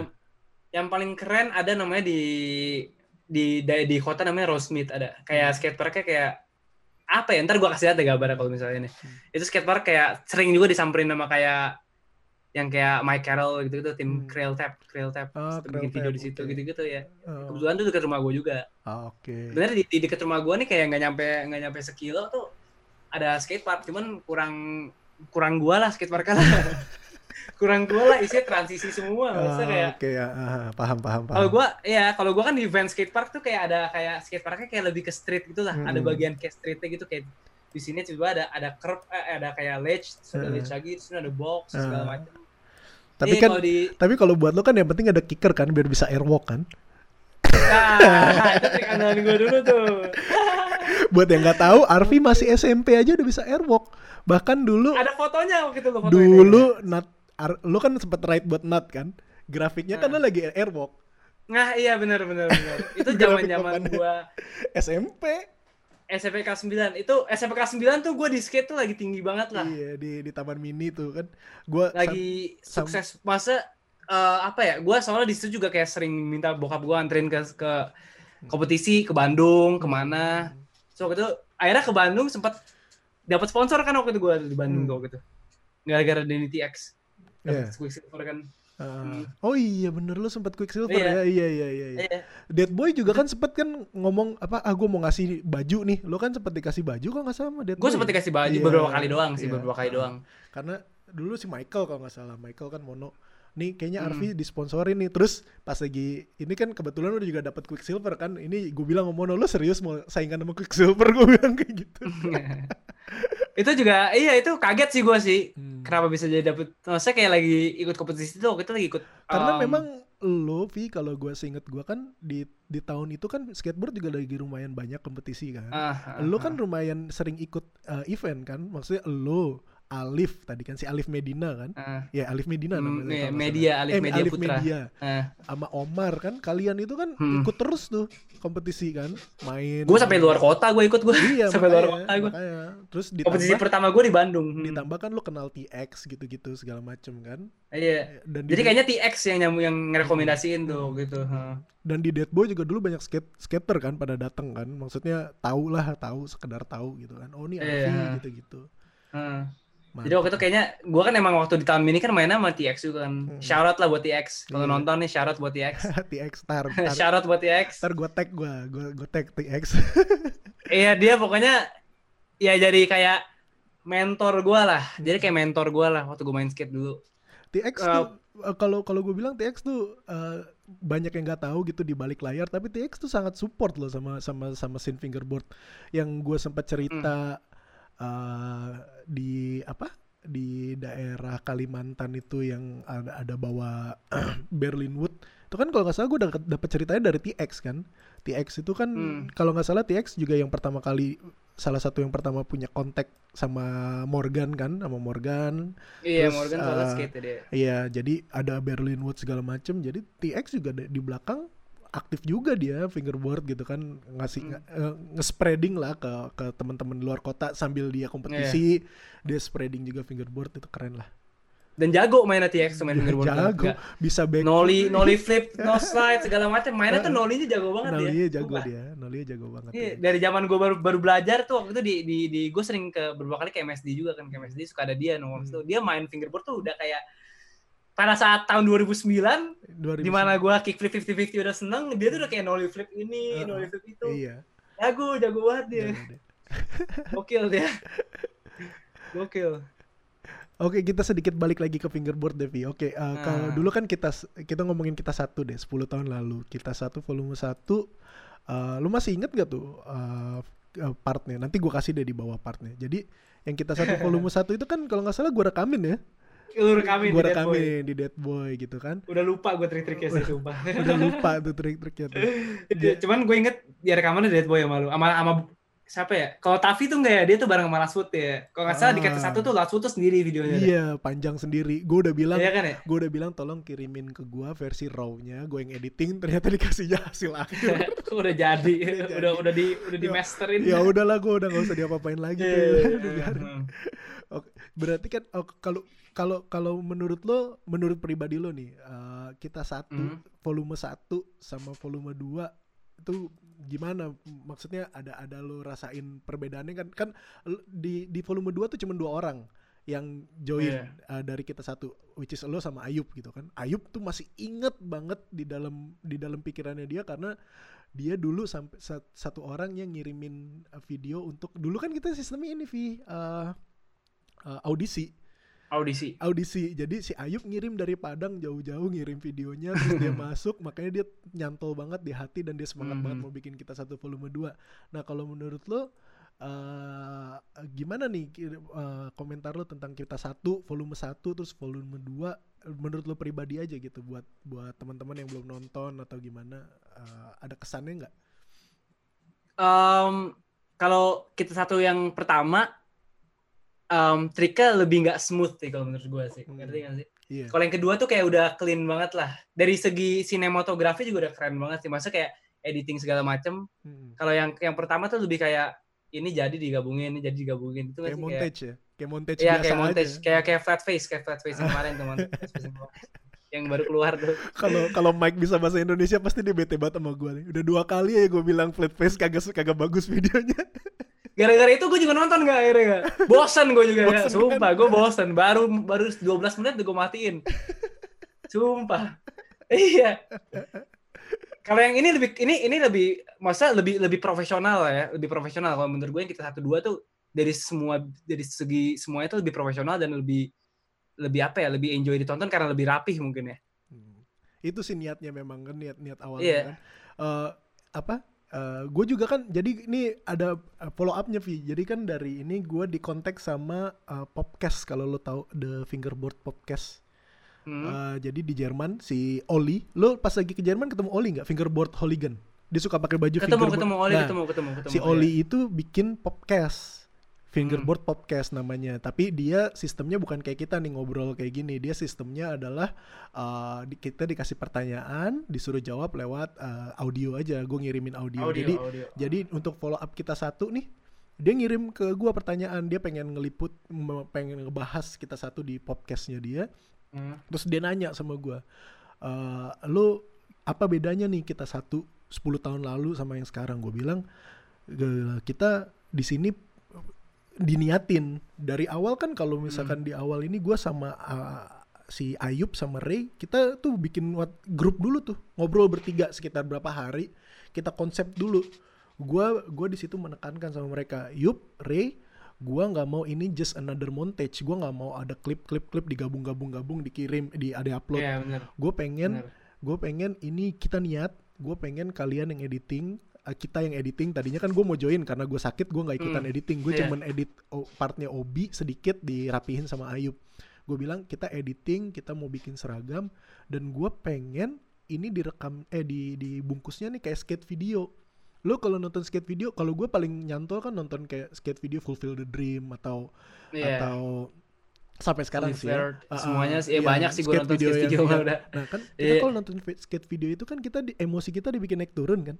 naik turun, makanya gue bilang di tengah-tengah harus ada part yang mellow, which is partnya si Ray sama si Edgar kan. Terus lagunya mellow banget itu ya, lagunya mellow banget. Terus ada part yang ngebut-ngebut, which is Barnabas sama Agung sama si Marco kan. Terus nanti endingnya harus yang kayak gini, karena gue udah seneng banget lagunya Ega MP tuh, Holocaine kan.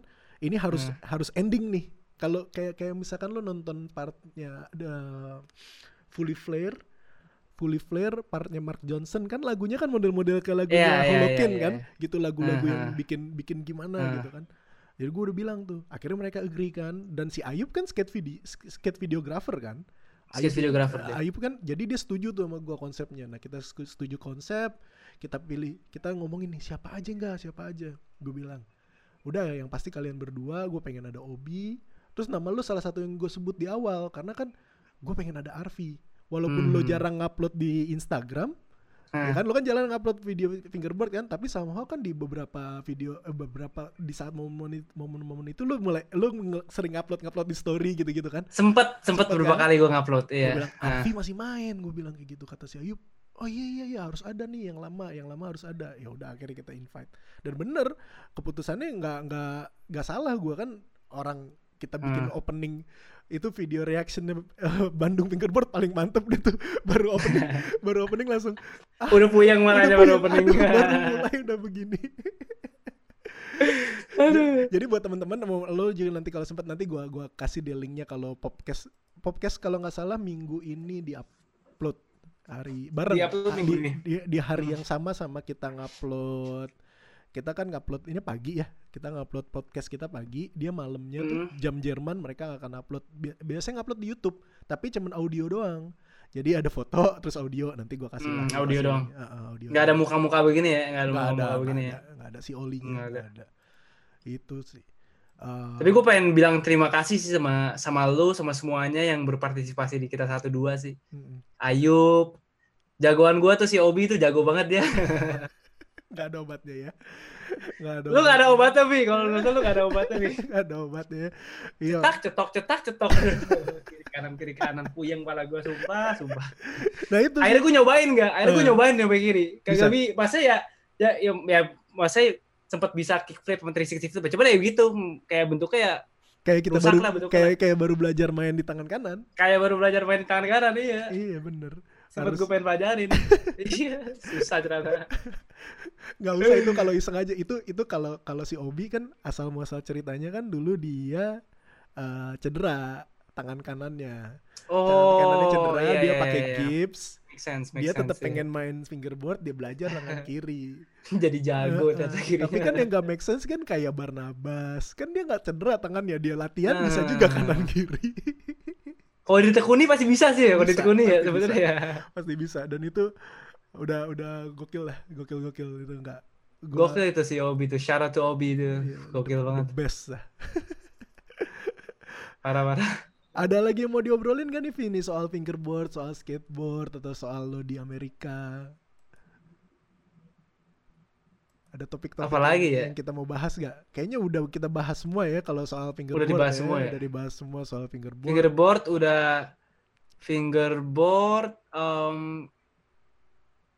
ya kayaknya dibahas semua gak sih fingerboard semua tuh? Ya kan? Pokoknya jelas lah dari obrolan kita. Kalau lu tadi bilang lu gak pernah lepas sama fingerboard sama skateboard gitu. Kalau ada yang nanya. Gak bisa lepas gue gak bisa lepas. Iya, ya bagus gitu kan. Jangan kayak Gung Mas. Gung, lu nonton kan jangan kayak Gung Mas. Syarat tuh Gung Mas tuh. Gung Mas tapi main lagi Gung Mas.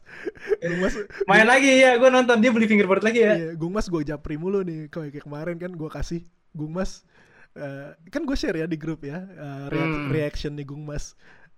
Dia langsung takjub sama anak-anak gitu kan, dia masih nonton. gokil. Ya mudah-mudahan hidup kembali sih. Mudah-mudahan hidup kembali. Yang gue seneng adalah salah satu tujuan kita bikin kita satu ini kan bangkitkan semangat lagi nih main fingerboard kan.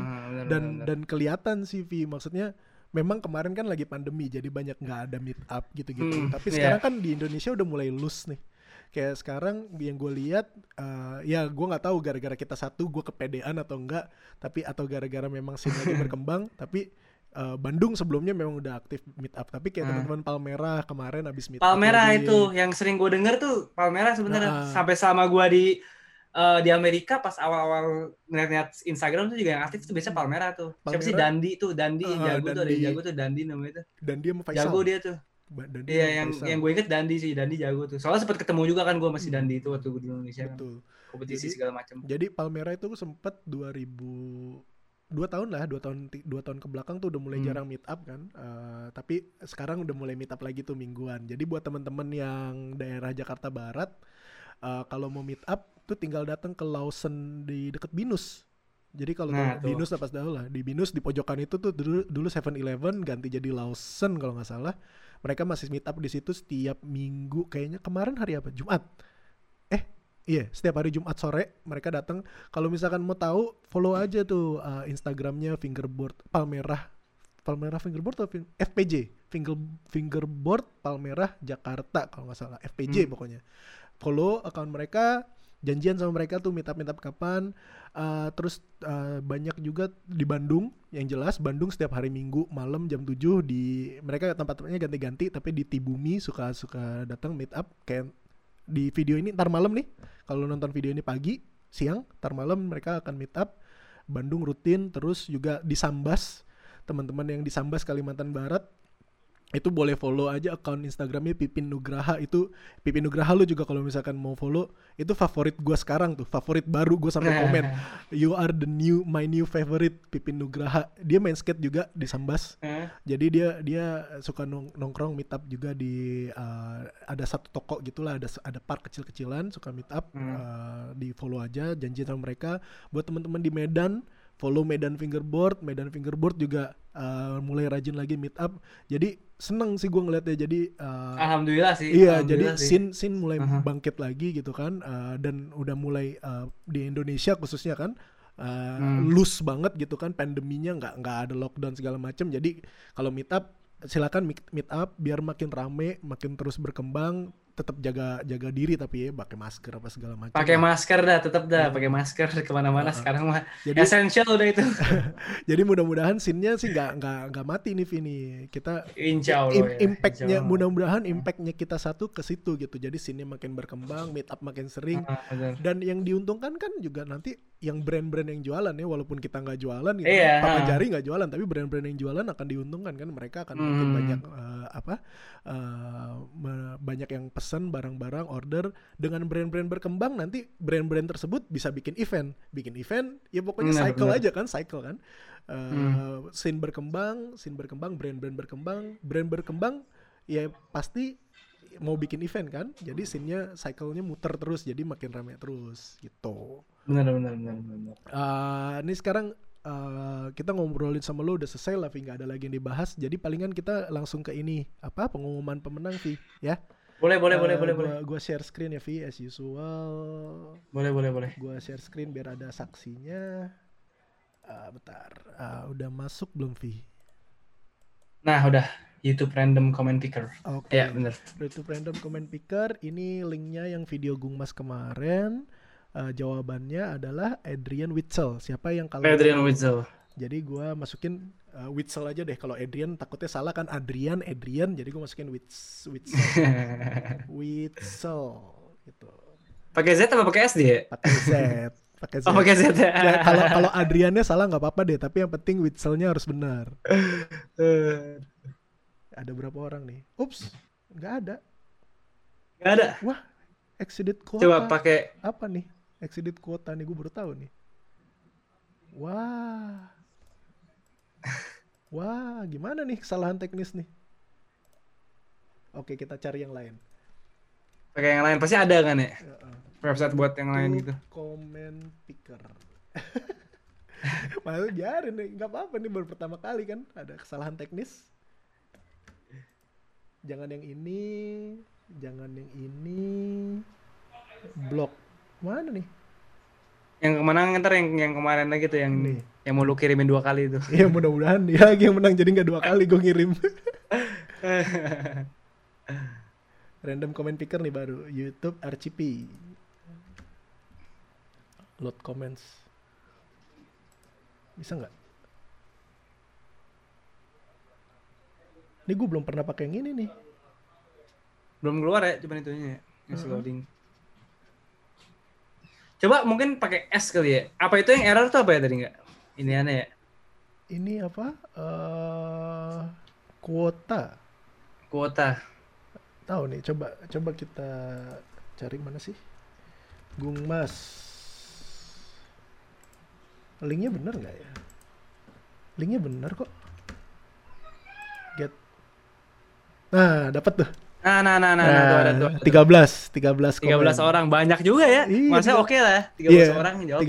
13 di hari pertama aja udah banyak, terus ditambah 2 minggu nggak tayang kan, nambah lagi beberapa komen belakangan. Ya kita start. Lumayan banget. Ini reminder lagi, bakalan dapat Swingerwood apa? Yang ondel-ondel. Pemenangnya Rafian Dwinowo. Wah, selamat Rafian Dwinowo. Oke. Ini Rafian ya, Rafian Dwinowo, dia nggak komen apa-apa kecuali jawab Adrian Witzel. Oke, gue stop sharingnya lagi, kita balik ke nah. Jadi buat Rafian Dwinowo, selamat dapetin papan dari Swingerwood yang versi ondel-ondel. Jadi silakan kalau nonton kirim email ke kita papanjariofficial@gmail.com, kirimin alamat, nama, alamat, nomor telepon. Nanti kita forward ke Swinger, jadi Swinger yang akan ngirim. Kayak kemarin yang episode 2 itu Anduts tuh udah ngirim 2 deck dan kita udah dapat konfirmasi yang menang, salah satu yang menang dapat deck dari Anduts. Jadi makasih banyak buat Swingerwood udah sponsorin kita di episode kali ini, episode 4. Ya, episode 3 kemarin. Udah gue masih suka bingung nih mix untuk episode 3 sekarang Gung Mas. Sekarang episode 4 ya. Makasih buat Swinger udah sponsorin episode Gung Mas episode 3. Untuk yang episode 4 sekarang untuk giveaway-nya tadi adalah powerbank dari Hendra yang besar, nanti gue taruh fotonya di bawah. Gokil. Itu harganya kalau nggak salah di Hendra tuh cuma jual di Tokopedia sekarang 150.000 apa? Ya lumayan lah 150.000. Lumayan lah itu. Dapat alat gua ada enggak ya? Bisa pakai makan warteg 7 kali itu mah 150.000. Enggak dapat sekarang kayaknya, Bi. Oh, enggak dapat sekarang ya. Gua enggak tahu juga. Gua aja sponsorin sama Hendra, Handrems. Gua disponsorin Handrems, gua enggak punya powerbank yang big. Lu bisa dapetin dengan caranya gampang nih, komen aja pertanyaannya apa ya, Vi? Yang enak. Oh ini, nah. Arvi tadi bilang, balik lagi ke Gung Mas pertanyaannya, Battle of the Herrick. Arvi bilang pas lagi Herrick, Arvi menang lawan Stoli. Itu ada videonya juga lagi. Ada videonya. Arvi menang lawan Stoli, trik apa yang terakhir? Yang Arvi belum pernah coba, first try coba di situ, terus landing, terus menang. Trik apa? Itu unik tuh, itu boleh banget. Jadi yang lengkap ya, nyebutin triknya yang lengkap karena nanti kita akan filter dengan lengkap, harus bener nyebutnya nama triknya. Jadi pertanyaannya itu untuk pemenang untuk giveaway episode 4 yang bakal kita umumin nanti di episode 5. Insyaallah minggu depan kalau nggak ada halangan. Minggu depan tuh Idul Adha. Idul Adha ya, minggu depan ya. Hari Jumat kalau nggak salah tanggal 31. Biasanya kan kita recording sekarang nih Sabtu nih kan. Tapi karena Idul Adha minggu depan, jadi kayaknya kita bakal recordingnya hari Kamis. Gue bakal recording hari Kamis sama bintang tamu minggu depan, tapi tayangnya tetap Minggu. Jadi buat teman-teman yang mau jawab pastiin sebelum hari Kamis. Minggu, Senin, Selasa, Rabu, Kamis tuh udah ada jawabannya gitu. Biar bisa kita pick random winnernya. Terus kita ada apa lagi nih pengumuman terakhir. Oh ini, jadinya tadi gue mau ini Vi. Gue mau ngumumin untuk support ASI Berlin Store. ASI Berlin Store di Jerman. Yang minta donasi ya? Minta donasi. Tapi kayaknya udah gak perlu karena per tadi malam udah 100% tuh donasinya. Oh iya. Udah sampai, udah achieve. Jadi gua gak perlu reminder lagi. Tapi mungkin buat teman-teman yang mau support, jadi yang gak tahu ya. Tadi makanya gue sempet nanya sama Arvi. Dulu namanya BRR Shop. Tapi sekarang BRR Store. BRR Store sekarang namanya jadi ASI Berlin karena memang essentially Black River udah nggak membiayai lagi store itu. Jadi store itu sekarang store itu fully diurusin sama tim ASI Berlin which is TKY lah, Timo sama teman-temannya. TKY. Nah, karena pandemi ini kan sepi, mereka nggak ada pemasukan, jadi mereka butuh support. Nah, dan kampanye GoFundMe ini udah selesai. Tapi buat teman-teman yang punya rezeki lebih, yang mau beli barang-barang import segala macam, kalau mau support silakan support langsung, masuk aja ke websitenya kan, cari AC Berlin, beli barang dari mereka. Itu salah satu cara buat mensupport gitu. Sama juga buat yang lokal-lokal. Salah satu cara buat support brand-brand fingerboard yang ada di Indonesia dan di mana-mana yang memang jelas for the scene gitu ya kan. Ada brand yang nggak jualan doang tapi nggak bantu scene. Tapi kan kita juga punya beberapa brand yang benar-benar bantu scene. Support mereka dengan cara kalau punya duit lebih beli barang-barangnya mereka langsung, pesen online apa segala macam, bagaimanapun caranya, dengan cara seperti itu. Jadi biar kita masih terus berkembang nih, Vi. Terus next pengumumannya buat teman-teman yang belum nonton kita 1 volume 2, mungkin lo please nonton. Ya, mungkin lo tinggal di Goa. Nggak, tapi bercanda, joking aside, buat teman-teman yang nonton yang belum nonton silakan nonton, ada di channel YouTube nonton, kita juga nonton. Kita 1 volume 2, gua bisa jamin lo nggak bakal kecewa dengan hasil endingnya. Buat Gokil. Kita makin semangat nanti bikin volume-volume berikutnya. Subscribe juga yang tadi gue bilang, karena 65% dari yang nonton video-video kita belum subscribe. Jadi kalau 65% itu udah subscribe kan, kita bisa merich sampai goal. Siapa tahu kan nanti kita bisa dapat AdSense yang tadi gue bilang. Iya. Duitnya bikin event, muter lagi buat bikin event gitu kan. Gak bakal gue pakai pribadi, dari dulu semua event juga duit kantong gue pribadi kok. Panutan. Ini panutan nih. Lu panutan enggak? Lu panutan. Jadi semuanya untuk scene, walaupun gue jauh dari Indonesia, gue tinggal di Arab, tapi kan kalau misalkan gue ada dana lebih, ada yang mau bikin event, gue bisa bantu support gitu kan, segala macam. Benar. Foundernya hebat. Terus apalagi? Oh, yang ini paling pengumuman yang terakhir, gue biasanya kita ada share screen, tapi yang sekarang gue nggak sempat untuk ngambil. Tapi buat teman-teman yang belum lihat dan follow, silakan follow Muhammad Barnabas yang ikut juga di kita 1. Kalau belum lihat video terakhir dia ada video pakai tutup mata main fingerboard. Jadi nanti gue share juga di bawah. Kalau lo bisa, silakan ngerasa diri lo hebat, silakan jawab tantangannya Barnabas main fingerboard pakai tutup mata. Itu lo harus follow, harus nonton juga, harus di-share segala macam. Lastly, Vi, ada kata-kata penutup nggak, Vi, buat fingerboard, buat papan jari kalau misalkan ada, atau buat teman-teman yang di Indonesia yang udah lama nggak ketemu sama lo, ada pesan-pesan nggak, Vi, yang bisa lo sampein? Ya, gue cuma berharap semoga scene fingerboard Indonesia bakal gede, bahkan gue pengen lebih gede dari sebelumnya kan. Ya, gue pengen lihat orang-orang di Indonesia pada main fingerboard lagi sih. Gue pengen ketemu sama orang-orang lama-lama juga, kayak lu, Hendra, Mario, terus sama Tavi, semuanya lah ngumpul bareng lagi gitu. Habis itu apa ya, ya kalau misalnya dari hal fingerboard, pokoknya gue bakal tetap, gue pun dari jauh di sini gue pasti bakal support papan jari Indonesia.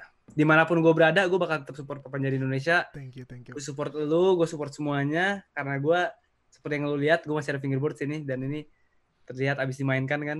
Ya, jadi gue akan terus support. Dan buat yang baru belajar, jangan gampang nyerah, karena main fingerboard itu nggak gampang, nggak bakal, it's not gonna happen overnight. So just keep practicing.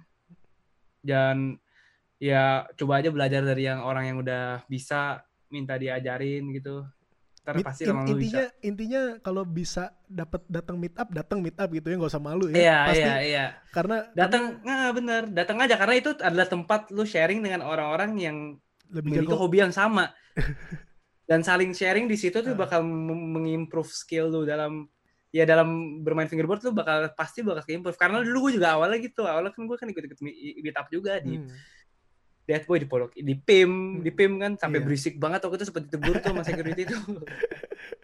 Ya, gitu-gitu aja ya. Dan di luar itu kan, dengan kita rajin ketemu kan jadi friends for life, kayak gua sama lu, walaupun kita ada ada gap umur yang cukup jauh sama Hendra segala macem gitu, tapi kan kita friends for life, kita bakal terus temenan karena hobi yang sama. Bahkan pada saat itu lu kuliah, gua anak SMP gitu, kuliah main sama anak SMP. Gua udah kerja gitu, bahkan. Udah kerja. Udah kerja main sama anak SMP. Makanya kan. Jadi bisa menyatukan nih. Gua inget banget ada orang tuanya Abimael datang TKOF 2009 terus nanya, siapa yang tanggung jawab di acara ini? Kenapa tante? Ya saya mau titip ya anak saya mau pergi, jadi tolong titip, yang tanggung jawab kamu kan? Iya tante, iya aku bilang kayak gitu. Gue jadi penitipan berpuluh-puluh anak-anak yang ada main di Dead Boy. Iya pada saat itu emang banyak bocah, anak kecil juga ya. Gitu, bocah-bocahan jadi, banyak, bocah-bocah iya, SMP, bahkan SD juga ada waktu. Dan sekarang udah pada kuliah, udah pada kerja gitu kan. Ya jadinya ya ini namanya komunitas gitu kan. Kita bukan cuman mau bermain, ya kita main tapi gue udah pernah bilang kan 80% adalah ngobrolnya, 20% mainnya gitu kan. Yang penting banyakin ngobrol, banyakin bergaul. Iya, kayak sekarang kan kalau misalkan lo sukses jadi artis kan gue bisa ngomong, gue punya temen rapper di LA. Iya. El Chico lu gue bawa ke LA lu kalau misalnya gue ini lu perform nih lu gue bawa ke sini ikut tur jadi bouncer nggak jadi bouncer jadi yang di panggung juga ikut berdiri kan biasanya kan kalau rapper gitu kan iya benar di belakang kan teman-temannya kan lu dari situ ntar gak sama Hendra harus sebelahan ya bisa kalau gue sukses makanya gue bilang kan dari Tinkerbird gue punya banyak temen ada yang ada Nelwan nge-expand kemana-mana Nelwan ada si Madun juga sampai sekarang masih main setahu gue tuh dia tuh iya artis kan sampai sekarang masih main deh ada Bungki kemarin masuk TV kan gila emang bener-bener nge-expand Tinkerbird juga nge-expand koneksi gue kemana-mana sih. Makanya jadi kayak lo KLE gitu kan lo masih baru lo bisa kenal sama orang lewat email gue main Tinkerbird dari Indonesia nih kayak gitu kan ya yang penting jadi yang kenal kita, juga gitu koneksi itu yang kita bangun gitu gokil Tinkerbird cukup mengubah hidup gue sih walaupun itu sebuah karir yang gak disengaja sebenarnya si Tinkerbird itu sumpah itu sebuah karir yang gak disengaja yang alhamdulillah malah jadi sebuah rezeki buat gue. Ya, karena awalnya emang ngejarnya kan di skateboard gue kan. Cuman sempet ya SMA lah. Lu tau lah SMA ketelan pergaulan lah. Alright. Oke Vi, kita tutup aja nih acaranya ya. Boleh, sikat-sikat ya. Ternyata udah 2 jam Vi. Udah 2 jam ya. 2 jam nih kita teleponan. Kayaknya gak cukup nih ngobrol-ngobrol. Tapi sekarang kita seru sih. Gak apa-apa. Next time kalau misalkan lo mau join ngobrol-ngobrol sama yang lain most welcome Vi. Nanti tinggal boleh banget.